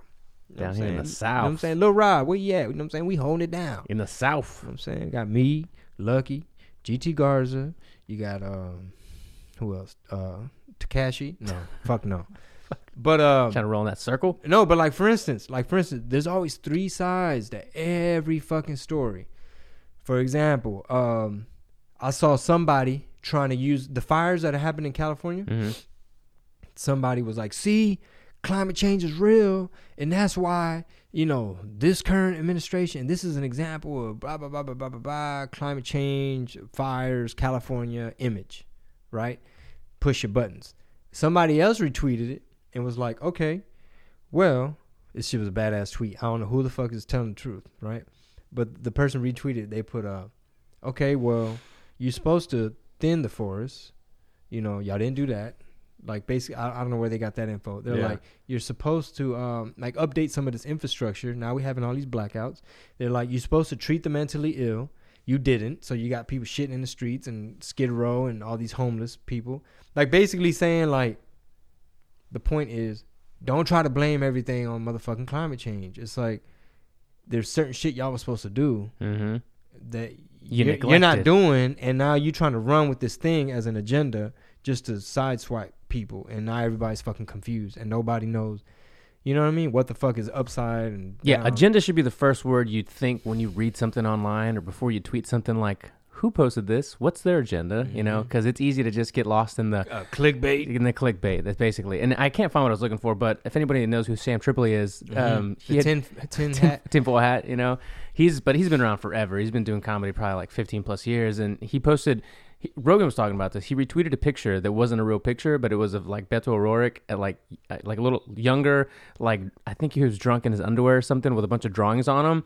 And then like Sam Tripoli tweeted it and was like, "Fuck this trust fund kid," you know, blah blah. blah. He's not a fan of him, right? Uh-huh. And that made like Rogan like Rogan go on a rant about how odd of a character he thinks he is, and like Who Beto is? yeah. Uh-huh. He's like, his name's what kind of name is that? And I was like, okay, well, he doesn't know that what it, it's short for, right? It's like it sounds like beta, like he's a beta. When I hear him talk, he reminds me of like a beta male, you know. And then later, I think he got a text from Sam Tripp. It was like, wasn't right. It wasn't him. It was it was a false picture that somebody photoshopped or Uh. whatever. But then like if you just go to his Twitter, it's just all like a lot of people don't like like when they don't like particular candidates, Mm-hmm. they go hard on him, right? So he's just going, you know, fuck this uh, trust fund kid when he was talking about we'll buy back all your weapons, and then I just click on it, and then there's like Trump going at like these like Beto and his other candidates. It's fucking hilarious that we get to see these guys on Twitter go Yeah. back and forth with Yeah, each other all of and them. entertainers. Ca- Julian Julian Ca- Castro, be- all these people. In the past, you didn't. There was no Twitter, so nobody had access in real time. You know what I'm saying? Like, yeah, and it's interesting because um, what's the name? Uh, wh- which one of the Trump sons? Uh, what was it? Eric and what was the other guy? uh, I don't know. One of them, Yeah, number two. So I think Eric Trump, one of two. cats, basically was trying to clown that that lady Kamala Harris who was running for president. hmm he posted um like a little clip of her like laughing hard like at her own joke type of thing and he was just like basically saying like what a disingenuous person like who the fuck does basically it's like bitch you're weird you're Mhm. strange as fuck you're lame as fuck don't nobody vote for this chick. Basically right? Mhm. in essence he's clowning her. She retweets it of course because she got a fire team of writers. So they're like all right say this bet bet come out do this. You finna get them oh you finna get 50,000 bitch you finna get 50,000 retweets. She retweeted and put um you you wouldn't know a joke if one raised you. And everyone's like, "Oh, you wouldn't know a joke if one raised." She's calling his dad a joke, and it, it's relevant because he was saying that she laughs at her own jokes, right? yeah. Oh, okay, Okay, cool, right. good, good little tweet, Kamala. But here's where she fucked up. When she put her little two cents and She retweeted it, tagged Donald she Trump? exactly no, no, no, no, No, She when you retweet somebody like that, you're now you've amplified oh, well, his yeah. point of view and this video that's showing you in a bad light. Mhm. So you're kind of fucked up Yeah. too. So it's funny how like Twitter's like this it's like this double edged sword. And um, I know a lot of people too trip out on like, hey man, like if if we elect a president, should he be tweeting all the time? Yeah. Like just shit he sees on Fox News or wherever. Like let's just say, um, pretend Bernie wins or something, right? And he's just fucking tweeting, tweeting all day, like, "Ha ha, bitch, I made it," or whatever. Like, it'd be weird. It'd be like, "Hey man, some of this shit you probably shouldn't be tweeting because either it's divisive or you giving up some info or it's just a different time." Yeah, it's weird to think to go back now after Trump. Like, how do you go back to the model before where there's all like, it's not WWF. yeah, it's not WWE. Oh yeah. E, my bad. That's Oh, the OG. World something Federation, World Animal something, World. uh No, well, it used to be WWF. I know. I grew up in that Oh. too. Yeah, Oh, yeah, okay, yeah. Generation, you know, Generation X and all that Okay, was shit. Suck say, it, you Tupac know. and all that shit. Yeah. The other Tupac, Um, X Pac. My bad. ¿Quién más? Este, Ultimate Warrior. That's yeah. That's even before my time. Yeah, Ultimate Warrior. Shit, when I was real little, Hacksaw Jim Duggan and motherfucking uh, when they had cartoons, uh, Sar- Sergeant Slaughter. They had cartoons. They had cartoons, bro. It was Sergeant Slaughter. Shit, uh, was Mr. T one of the motherfucking wrestlers? No, but uh, like Iron Sheik. Yeah, I don't know if you remember Iron I Sheik. remember of him. Like um, Snap It to Slim Jim with Randy Oh Savage. yeah, yeah, Macho Man. You had Macho Man Randy Savage. You had motherfucking Ric Flair. Uh, Randy Savage. You had Hulk Hogan, Yeah, of course, the Hulk Hogan. the Hulkster. Which they have a podcast about him where he his lawsuit versus Gawker when his little sex tape came out. The Hulkster. Well, Hulkster had Lil Hulkster out. I don't know. I haven't seen it. um, he I know Lil Bren- Brendan Schaub has a whole joke about Yeah. it, but basically some website called Gawker I guess leaked the shit and um, some dude named Peter Thiel Mhm. who invested in Facebook early in the game had some kind of vendetta against them and he basically paid for Hulk's, the Hulkster's What? legal fund. Basically he helped Gawker go under because he hit him with the whole slew of lawyers. He was a fan of that little Hulkster, if you know what I'm saying. He's like, what up, though? Man, leave little Hulkster alone. I'm gonna pay for this, but coming over to my office. Uh, but uh, yeah, I'm, I'm gonna listen to that. Curious to see what the fuck happened there. But um, Crazy yeah, world, man. Just you know, just trying to catch up on all these podcasts, bro. dude. What so? Uh, total segue, total non sequitur here. When you do have downtime, like you were saying earlier, you don't have a lot of. What do you try to do with your downtime? Oh man, lately there really ain't been much. Um, I would say like Fire beats. yeah, that'd be like my little form of uh of uh what you call procrastination. That's probably the only thing that's like hobby related. Mm-hmm. uh, me fucking around because I'm trying to learn the software. I'm trying to recreate what I'm trying to make that's in my head, and you know I'm not an expert in music theory and scales and keys and all Mhm. that bullshit. But um, Making up for Marisol's burping today. ah man, my bad. uh, like gym, gym, it's fun and it you know it's like extracurricular in a way, but in a way, arguably, it's not extracurricular. It's almost like being professional. It's like you have to, you got to take care of yourself because, you know, when you flying in these airplanes and stuff, you know, you start retaining water or like, you know, you like we feel it, man. Mm-hmm. When um, when we're at home, that's why we, we have senioritis and we can't wait to just stay put a little bit and catch up on on a bunch of stuff. But um, you know, when we flew to Tacoma, handle business out there. Next day, flew to Albuquerque. Now you go in the desert, you know, mountains and dry. Um, you out there now. You eating food out of the casino.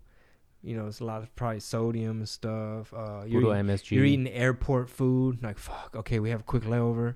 All right, let's. What do they have in this terminal? You know what I'm saying? How Yeah. much time do we have? So now you just said fuck the diet. Now you're just kind of eyeballing shit and seeing what the fuck's around. Um, trying to do mental macro math and shit. Like, all right, uh, this bagel might count for those pancakes. So you you feel it. Then you get back and now you're busy and you don't make it with the trainer. So now you're kind of doing your own thing. Long story short, you I I feel it. Like I'm like, okay, uh, the scale was not. That's not what it. You know what I'm saying? It's like, not wait being a, generous. It's like, wait a minute, this shirt didn't used to fit me like this. uh, but we did a workout with Sean today, and man, I was gonna bitch out. I almost canceled Just I so sad from last night. because the the renter house, the people from Katy, they're like, hey, uh, the garage is, thing is broke, and I'm like, babe, you might have to just go with Sean, cause um, I'm gonna have to probably go to Katy, you know, cause I'm real technical, I know how to fix stuff. Really? fix the garage door on your own? Nah, I was gonna have to hire somebody. but um, which I'd love to have a rental property manager, so I ain't gotta fuck with shit like that. But I almost canceled. I'm glad I didn't. But it's like, man, my legs are sore, chest sore. The only thing that was like the furthest away from the rotation was back, and we did that today. And it's like, fuck. Just gotta rest up now. Está cabrón. Los chocolates, Halloween When are y'all leaving? tomorrow. Tomorrow morning? Yeah, drop off Mickey at school and hit the road. Nice. Hit the road. Last four shows of the tour. Senior itis. Like I'm gonna try some new shit. Okay. I feel like San Antonio. You know, we filmed three of the shows. We'll see how it turns out. Might release some of the stuff, but um, um, it feels like pencils down, turn your paper in.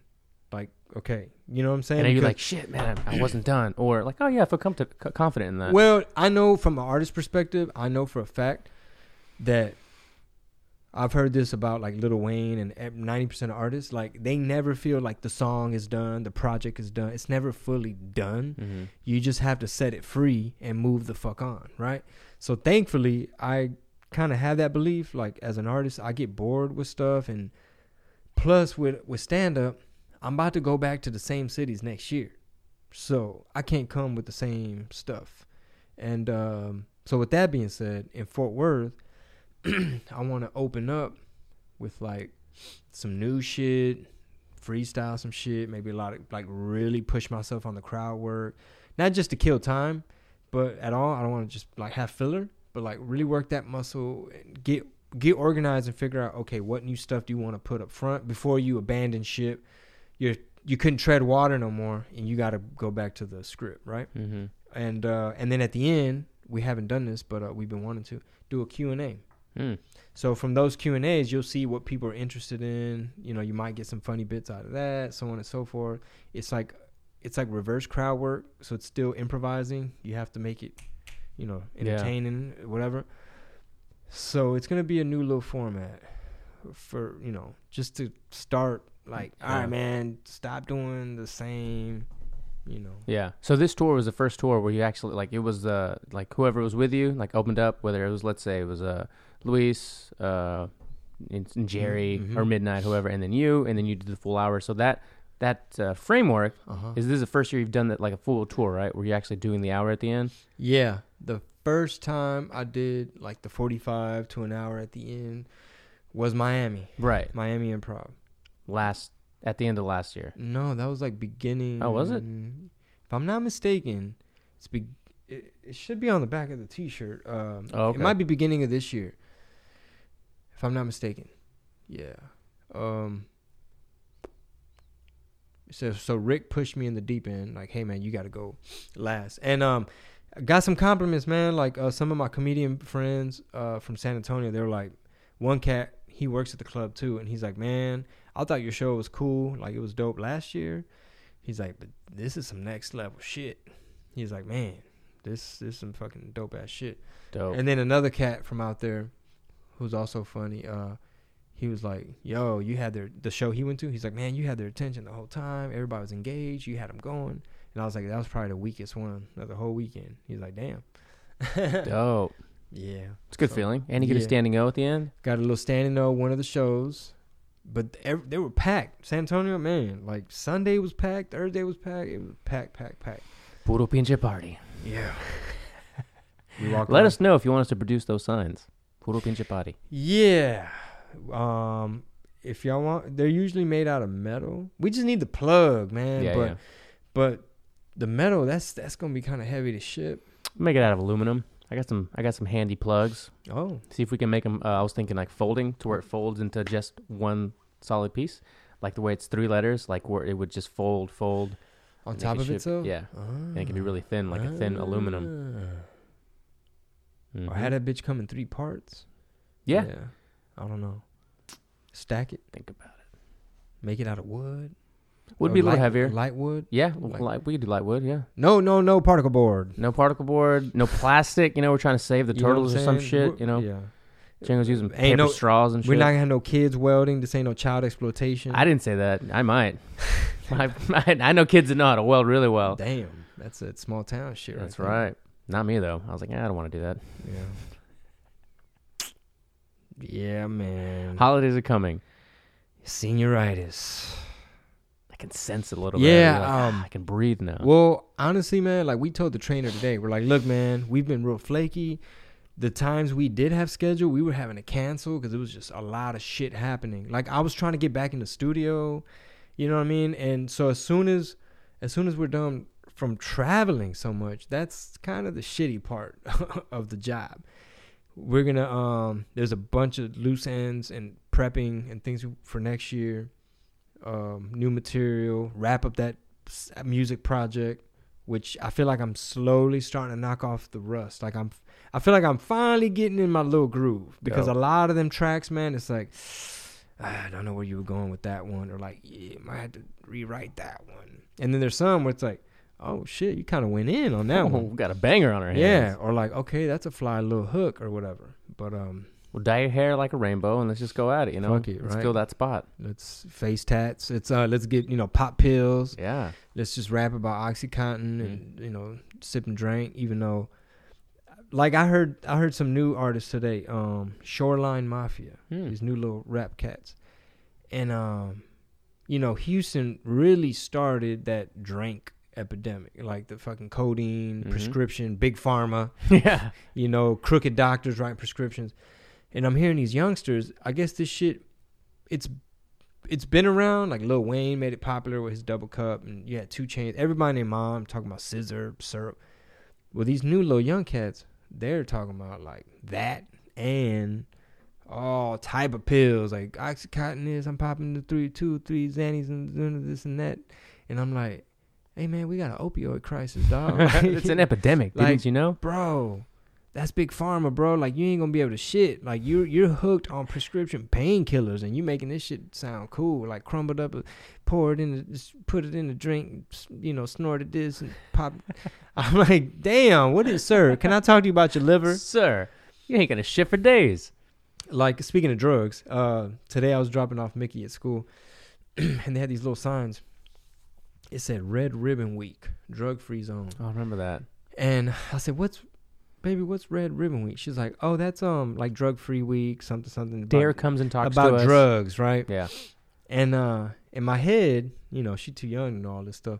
But in my head, I'm thinking, okay, so these chemical compounds, which you label drugs, Yeah. you do know that in a few years, these kids are gonna grow up and, you know, be young adults and start to get mixed information about some of these chemical compounds because by Mhm. then they're gonna know that Tim Ferriss, the the the tech investor, stopped investing in tech and started moving all his money into research for stuff like psilocybin, which is in shrooms to help with like PTSD or I, I forget which Mhm.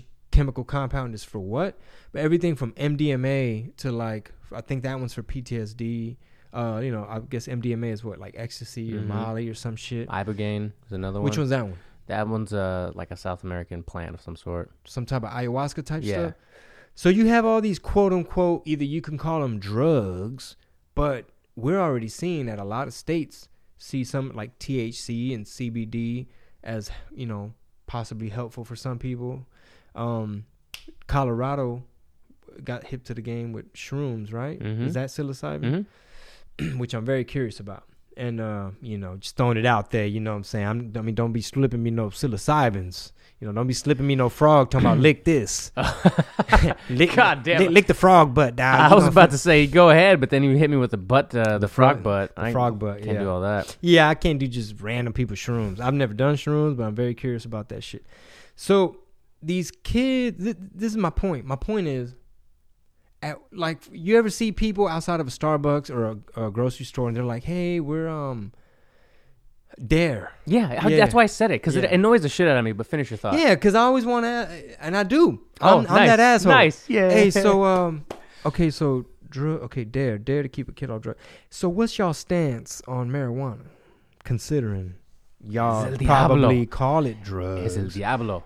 and then they say that they started calling it ma- marijuana because Mhm. they wanted to give it that little Mexican tinge, a little bit of a Oh, how nice. what's that word? Uh, s- what starts with an S? stereotype? No, the other word with an S. Um, Stigma. Stigma. So they want to give it that little like little Mexicano flavor. Hey, orale, marijuana. It's basically scaring white suburban kids. This is back in like in the fifties, like scared the white kids so they don't start smoking this stuff that the black jazz musicians and a lot of these little beatnik, open minded, hipster, uh, hippie uh, motherfuckers want in war and you know, fuck all that. No, so that's why they targeted weed. Bitch ain't gonna be no in war. Fuck all that he Fuck said. all that peace talk, son. Get get on the helicopter. We sending you to Vietnam. Figure it out. See you when I see you. Um, I wouldn't want to be. would not, cause I, I've heard those VA hospitals. Man, shout out to the veterans, but Yeah. man, they really need to.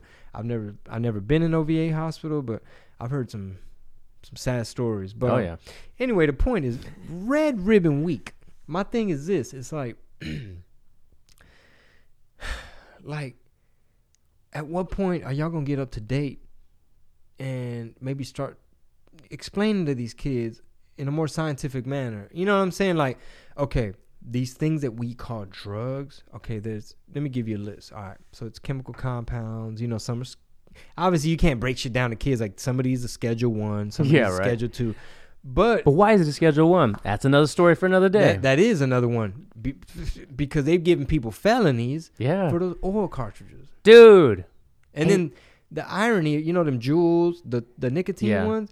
The ones killing people. And shit? Yes, they told people, Amen. they straight up said, people were so excited for those electronic cigarettes because they said we're gonna save lives with these. This is a healthy alternative, and motherfuckers is, bitch, cigarettes are better for you. Yeah. Cause cigarettes, you might die eventually, but the Juul stick, that's your ass. That's gonna be your last inhale. You know, what's interesting. Uh, that he's a he used to be a judge here from Houston. Um, you posted about him the other day too.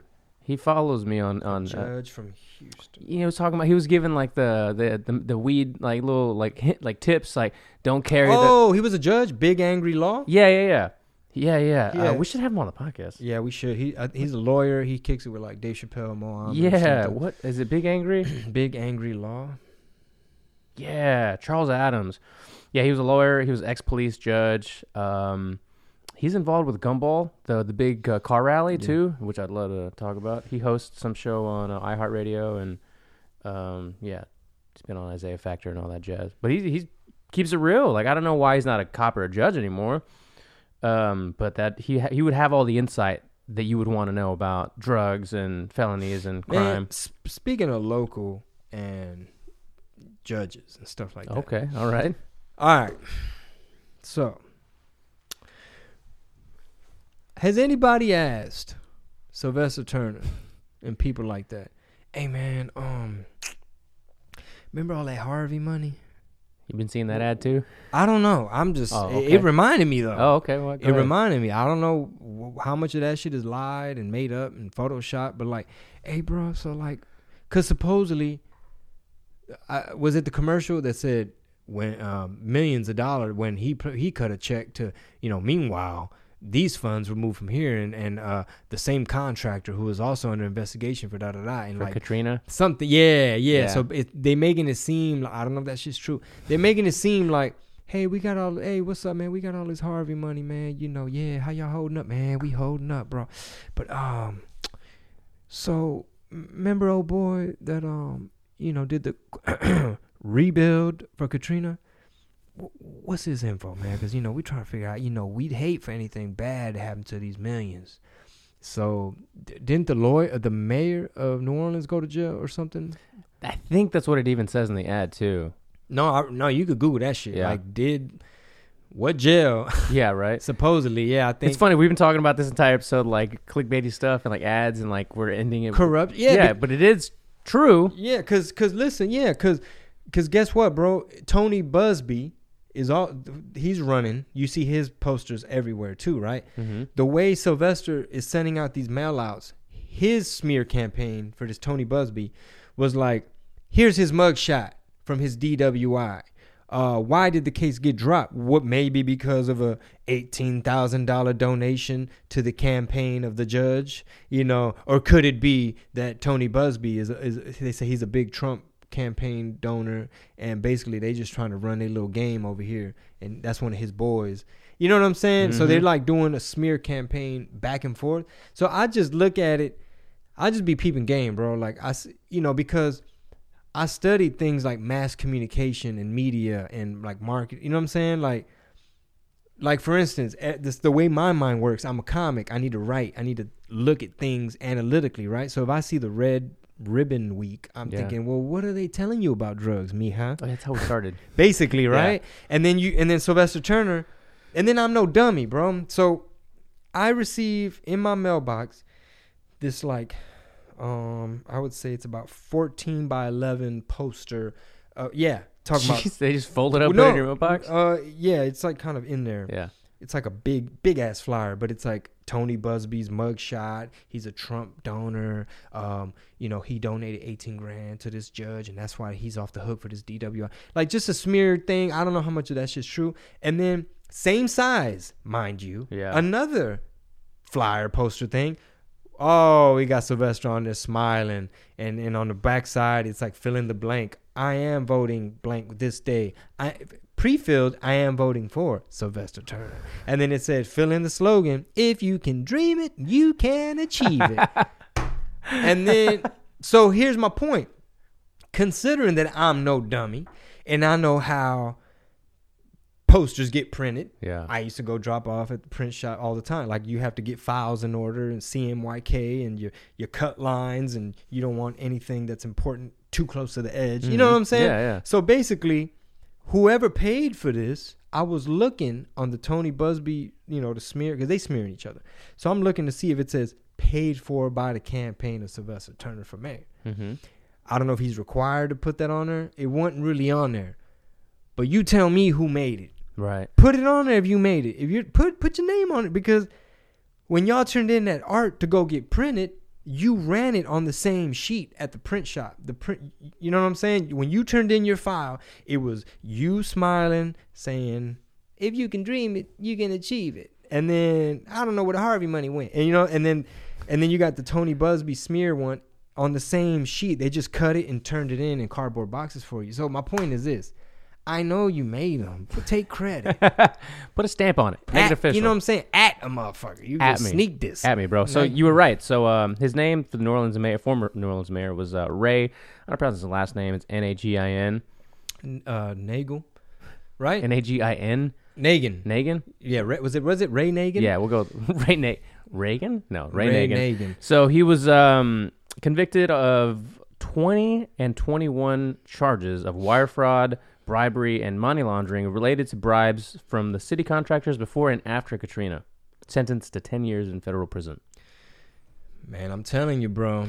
Everybody scheming. Everybody scamming. Yeah, man. Uh, uh, Luisa uh, today, um, you know, Luisa's from Mexico. As we all know, Mexico is very corrupt, extremely fucking corrupt. Extremely. Since since the conquistadors showed up, man, they've been fucking bamboozling people. So she's she knows governments are fucking corrupt. And I told her, mira, Luisa, I had the thing on YouTube with all them little shows. I was Yeah. like, mira, uh, ya está igual, ya está igual que mira, like. Igual que Mexico. See, I mean, What did she say? motherfuckers are like they're just running little games and they all trying to fatten their pockets and these one percenter motherfuckers. She's just like ah, ¿qué, qué está pasando or whatever. But but uh, I mean, come on, dog. How you how do you sleep at night stealing hurricane money, dog? What the fuck, That's fucking bitch? You a hoe and a half. That's you a dark. hoe. You a whole hoe and a half. That's dark. You a whole bitch That is dark. bro.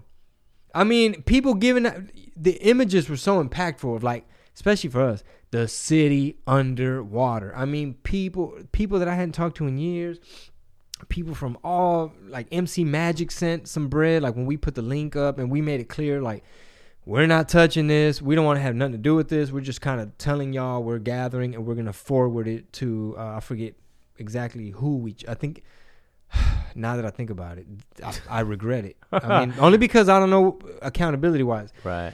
The one we chose, uh, my manager at the time, Rich Garza, he was like, all right, because shit was hectic. I think we were like staying in Dallas. We were like visiting uh, shelters and trying to like see. I felt like our hands were tied, trying to help spread information, make sure you're retweeting the right information and some people were still getting rescued, and we're meeting people at the shelters. It was just a whole bunch. It was a shit show.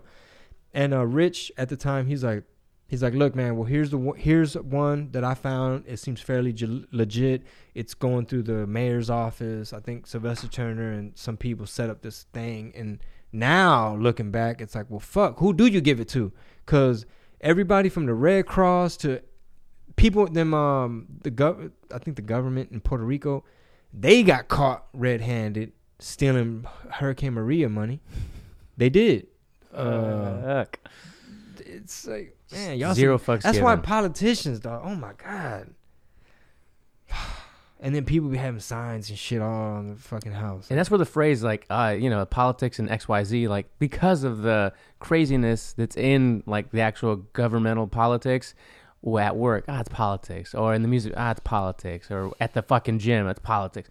It's all Ah. corrupt. Yeah, it's what it is. Like it's just, politics. just fucking yeah, it's just people trying to be shysters.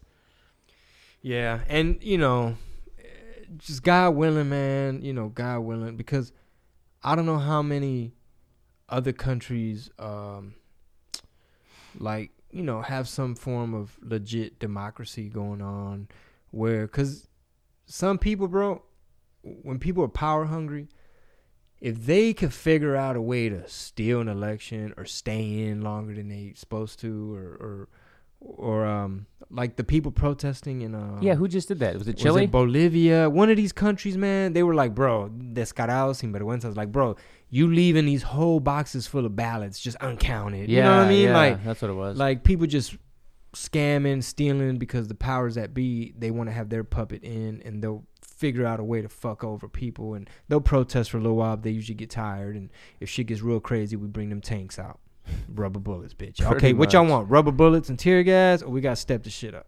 you want the real shit. You know what I'm saying? Because some of y'all want to tweet out images, because that's what's happening with um, with Hong Kong and stuff. But uh, Roller coaster of the podcast. Right, Laughs just- and sadness. yeah, laughs sadness, and sadness. bipolar as fuck. Call No, that but- multiple personality. no, but you were saying, but you were saying like, it's like be warned. This is a politics episode. Uh, like you were saying, like everything in life, you know, from the gym to, it's like as long as this beautiful thing called freedom and Mhm. democracy, and like there's a reason why there's certain amendments and stuff like that. Like as long as, you know, we don't start losing a lot of this uh, privilege, you know, besides the fact that they spying on you, shit like that. But like, we can get on this podcast and pretty much say a lot of stuff, Mhm. you know. Um, like in this country, you still can kind of critique motherfuckers and you know not get silenced right away right away. Right least. away, you know, unless you Epstein somebody. But um, but yeah, it's almost like just keep an eye on things in case motherfucker got to be like, man, so uh, what what what what what Canada talking about? You know what I'm That's saying? That's the first thing that comes to mind when you talk about, hey, like you're telling somebody, so like, uh, I don't know you don't like paying attention to this, but this recession, yeah, I'm not, I'm not gonna hop ship just because of a recession. You know, I've been through a recession already. Yeah. Uh, that was like 08 or something. But um, but just other stuff where it's like, well, you know, hey baby, you know, curfew tonight. There's tanks in the street, or like. different story. You're not Martial laws in order. Yeah, curfew. You know they they tripping. You know he don't want to leave. You know whatever the fuck. you know, but it's it's scary because it's just so divided. Like the lady at Mimi's with, with the fucking hat. Like, lady, I I just look at it from like an anthropology, sociology type of perspective, where I'm like, okay, when you made that clothing choice, what was going through your mind? Like, do you know how some people might like? It shouldn't we shouldn't live in a world where the person who won is just rubs people the wrong way when they see you representing Yeah. when you at the rally with a poster you know what i mean like it's crazy like when they had that sign at the game i'm sure people that back him are like bro why y'all got a big ass impeach banner at the fucking world series Yeah. you know what i'm saying like both ways Uh, it's like you paid all this money for these tickets. That's what you're gonna do. You're gonna call cause a ruckus. yeah es que los astros wait Sad day. Altuve couldn't do it. he was supposed to save us bro what happened to the harvey money altuve Find out, Somebody, JJ Watt. Oh, he he got caught in that whirlwind slightly because JJ Watt was like the main face, the main one. The driver of all of it. But yet we see Trae. I done seen how many houses Trae and Mr. Rogers done fixed up. Like I didn't seen the boat. I've seen the food. Like I saw the water bottles. Like, uh, JJ, you over there with Osteen, brother. JJ. You know, we over here with Mattress Mac. like I know you broke your shoulder the other day. He broke his shoulder. Uh, I think he tore his pec, so it's, he's out for the season. How you tear a pec? He uh, just went for a tackle. That happens a lot in jiu-jitsu too. Like you just arm gets caught some weird way, like in a Oh. omoplata or something, Oh. armbar even, it just rips it off. Fuck. Yeah, How painful is that? it looks extremely painful. I've seen a video before of a guy doing a, I think it was either heavy deadlifts or or something, uh, and the you, the bicep just tears, fr- just tears off the bone, and as he's doing the deadlift, it just winds up, Boop, boop, it just spirals up, zoop zoop zoop. Oh. He drops it, and he's just like, you got this ball of muscle just up here that's supposed to be like, you know, down here. Man, Sean had us doing so many curls today, dog. Jesus Christ. Feeling the At the bump. end, like a like You felt burnout. the pump. like a burnout at the end, bro. It was two sets of fifty, so like fifty reps. So we did a hundred rep burnout, and then we backdoor with with the rope curl on the cable machine. But like with 10 pounds or 15 pounds on it. No, no, no, no, no. The the the bicep burnout we did. Uh huh. He put he put a bar of fifty. Oh. He put a forty. He put a thirty, and he put a twenty. Okay. So I'm starting at 50. Marisol's starting at the 40 next to me. And we move down three steps. So I do 50, 40, 30. Uh, how many reps each? How many how many reps was that? Oh, uh, okay. So I did 10 reps of 50, 10 reps of the 40, 10 reps of the 30. Back up. Keep going. 10 reps of the 40, 10 reps of the 50. So that's 50 reps. yeah. And then, all right, cool, chit chat for a hot second. All right, get back on it. Damn, my shit was like, what the fuck? Like I'm cheating. Like my reps. Are, I was trying not to be sloppy, but Yeah. like that last rep on, You feel the pump? yeah, yeah. Did you ever watch Pumping Iron? Wha- Uh, that's With- the Arnold. Yeah. the, The, generator. yeah. Yeah. The old, the old, like original one where he's like, you feel the bump and you feel like you're coming. you Yeah, know? it's like I bust two nuts. one in the morning at gym and the one at night with your mom. Uh, Yeah, it was hard in a bitch, but um, getting back on it, dog. Cause we we trying to stay home, stay put a little bit. Uh, and then kick it off. Pretty. I mean, you get two months, two and a half months or so, right? Yeah, and that shit usually goes by fast. So well, yeah, yeah, yeah. holidays and all that shit, and, and know, on top of it, yes, absolutely. Um, but we are me and Marty. So we already said like, look, we're gonna have to be super efficient with this little off season because I would know, say picky is a better word. yeah, picky, yeah, and, and and smart and efficient. Like, you know, figure out what you're gonna focus on and come up with like really good time management, so that you know the 2020 tour. We already have some. We had a meeting with uh, the merch designer, and we are he already has ideas for next year's like little campaign. We brainstormed like what's the photo shoot gonna be like? Because last year we did um me with the Sun Medicals uh, trench coat. uh, had the babies had soul in it, and we did like that Mercado shoot where it has like that, and then Bruno Mars dropped the video shortly thereafter with Right, a similar right. vibe with like the signs with the price. Mhm. He even di- he even designed a shirt for me with like looked like one of those specials. Mhm. And uh, I, I didn't, ma- yeah, I didn't make it. I wasn't that. That's the only design I went crazy about. But um, it's the uh, so next year, you know, new tour name, new material, and just thinking like, all right, what the fuck you gonna talk about? And we're putting the seed in your ear now, listeners. Is that we're trying to get something together for a good pre-sale offer, like a good something that will get you guys who haven't been to a show yet, or maybe you've been to a show and you can't wait to see new material. Make sure you get on the tickets early so you don't get sold out, and you don't wait till the last minute, and you have to wait a whole nother year, and just get your shit early. Yeah, like the comments, it's like, oh, I missed your show in San Antonio. Fuck. I was like, yeah, you missed all six of them hoes. all six of them hoes, bro. You All had, six of them. You had back in the day with rap, you might have had one chance. You had six chances right now with, with comedy, you know. But man, the feedback was great, man. Like even when even when like little things would throw you off, like one chick hardcore fan, she says she's seen me three times this year, McAllen, something else. So she wants to be shouting out punchlines right before I sing. Like, ah, I know this part. And I'm after, man, I was trying not to let that shit throw me off. After the show, I was like, "Hey, you were the one uh, that was thrown out." She's like, "Yeah, I saw you three times this year." I was like, "Okay, cool. Well, shit, you was beating me to the punch." I started thinking like, "Well, fuck." either A, she's seen the show, or B, my shit is so hacky and predictable that she's able to guess what the fuck I'm about to say. And uh but anyway, people she was like, I don't care. I said, Don't worry, next time I'll have new jokes. She's like, I don't care. This is tight. Like she don't give a fuck. This shit tight. she had a great time. Yeah. So pre-sale. Keep it in mind now. It's November. We gotta figure out how we're gonna do that though. Yeah, yeah, we will. Because of the clubs, Mhm. they yeah. We'll figure something out. But man, that's because I'm curious. Yeah, yeah. yeah. I'm curious, like that Harvey money. Don't come up missing, like that Harvey money. What rhymes with Harvey money? Harvey money. Like, get your weight up. You're gonna be starving, dummy. Uh, Harvey money. bit of a reach. Bit of a reach. Yeah, Harvey money. I'm just criticizing. I'm Not even a fucking. Oh, I ain't no lyricist. Hey, everyone in the car's not, cause I ain't no dummy. I got all that that- Harvey money. Hey, bit baka baka come up missing like that Harvey money. Huh? Actually, he might. He might have something there. bottles up.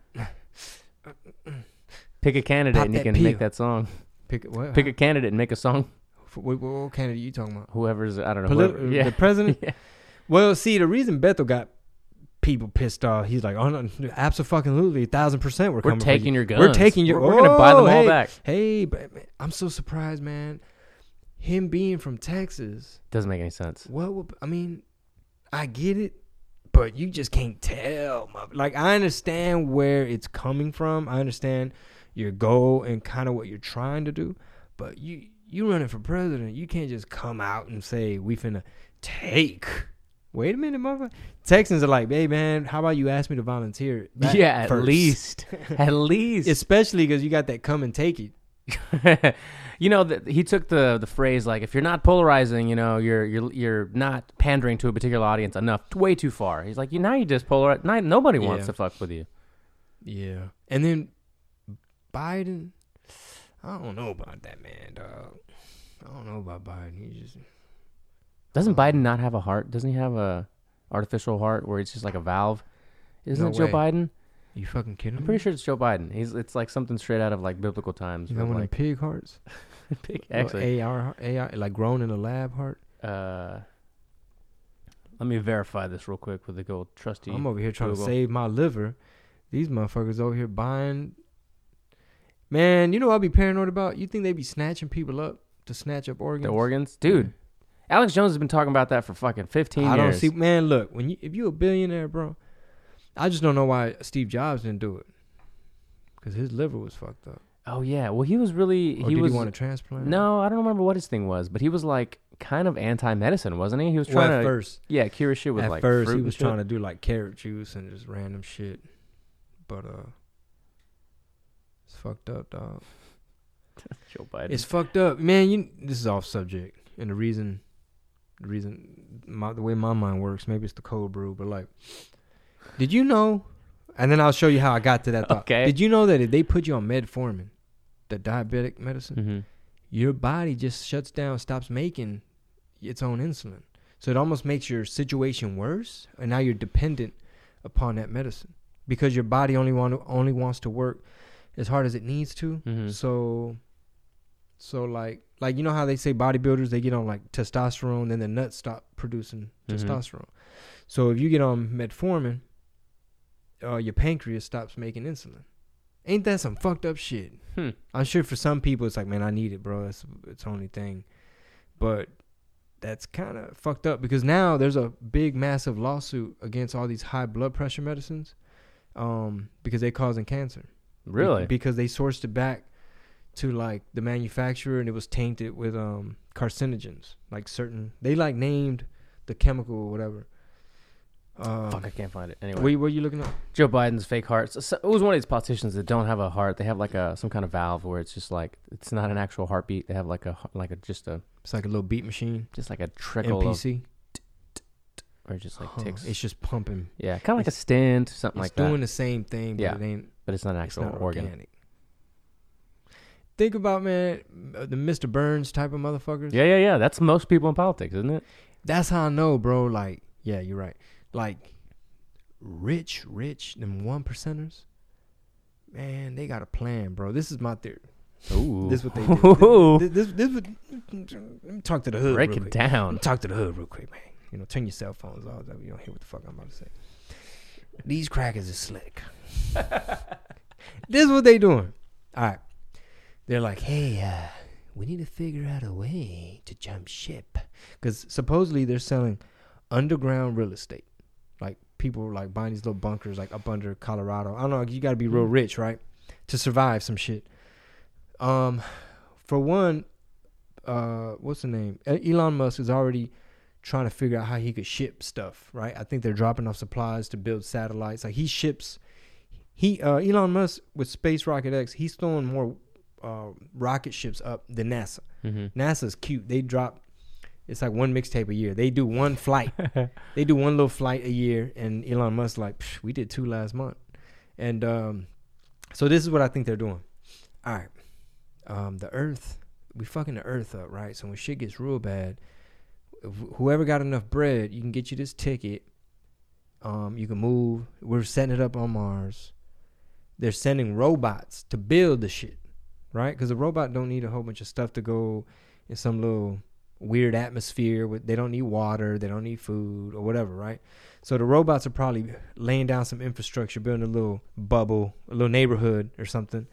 And then they're probably like well what about aliens and stuff man? Like is it safe to live on the moon or whatever? It's like that's why we finna make space force x dog we finna have a little military up there Space Force. we gonna we gonna we gonna sign up some of these mexican kids and get them up there with some little vroom, vroom, some lightsabers. Okay. lightsabers, give them a little, the little X. Straight out of Mandalorian, available on uh, Disney Plus coming soon. Even though, even though they deported a whole bunch of veterans, I, I forget how many, but you know, when, if you join Space Force X, you know, you can get your permanent Mars papers. Uh, I don't know, dog, but I, I don't doubt that they like people come up missing all the time. They said in some places, like, like almost like an epidemic, like teenage. I I don't want to make shit up, but like somewhere, I don't know if it was like in Georgia, or something like X amount of teenage, like black teenage girls, like missing, or like, or like say I think they took some organs, like somebody in Mexico, or you know some of the caravan people got snatched up and they sold some kidneys real quick, black market, dark Hmm. web type shit. Um, but I, I don't doubt it, man. If somebody got enough money and they like, so you telling me that my kidneys is fucked up, but if I bring you a set of kidneys, like if I got a kidney dude, if I bring you some kidneys, can you put these in me? They're like, well, I mean, where are you gonna get kidneys from? I got the plug. Don't worry. if I bring some, but where are you? If I bring some kidneys up here, can you put them in me? I mean, theoretically, yes, but I mean that. that- that- that- And then it's like, pay one of the goons, hey dog, go find me some, uh, you know, some kidneys. Preferably young. Damn, Preferably young ones. young kidneys. Oh, it's fucked up. It's the okay, how we long we in. been on this? Uh, Giving people this ear beating about Red Ribbon Week. Red ribbon week. They're like, ya, wey, tenemos un trabajo, wey. two hours. Hey, this is probably our longest podcast. Yeah, I could talk a lot, though. My bad. And it's all about politics. So it's gonna be like, uh, yeah, no more of that. what did you smoke that day? What kind of cold brew? Were you on? Everything, all of it. But we kept bringing it back to you know regular shit. Yeah, we talk about a lot of stuff. Yeah. Uh, and one of the things we've played about or played with is just doing an, another podcast a week, right? You guys were talking about doubling up. Maybe. So maybe if the fans, maybe in 2020, the fans want to do something like it's uh, a hanging with the blings in an interview, or hanging with the blings and just you and I, or two hanging with the blings. However, the guys, if you think an extra episode of some sort during the week is good, let us know on Instagram. Let us know. Yeah. Even like, I know I want to have more Spanish content on my YouTube. So, you know, something Theo Hoover related. Um, yeah, whatever y'all think, man. What did he said? Podcast at gmail.com. Thank you guys for tuning in. And don't forget, new YouTube channel is up right now. Go to chingobling.com forward slash YouTube. And uh, we got like some vlogs from California coming, hopefully some stand up. Um, Theo Hoover has addressed the public, Yep. and that might be up soon. As soon as this, when this uh, podcast drops, it will be live. So you'll get to hear from Theo Huve and uh, hear what he's been doing. And podcast clips, like little segments from like Juan Villarreal's interview, Mo Amer's interview, Jerry Garcia's interview, Mhm. like going back and taking little little bits and pieces. Yeah. So thank you guys so much. Spread the word. Se la lavan y se toma el agua. See you next time. Sas.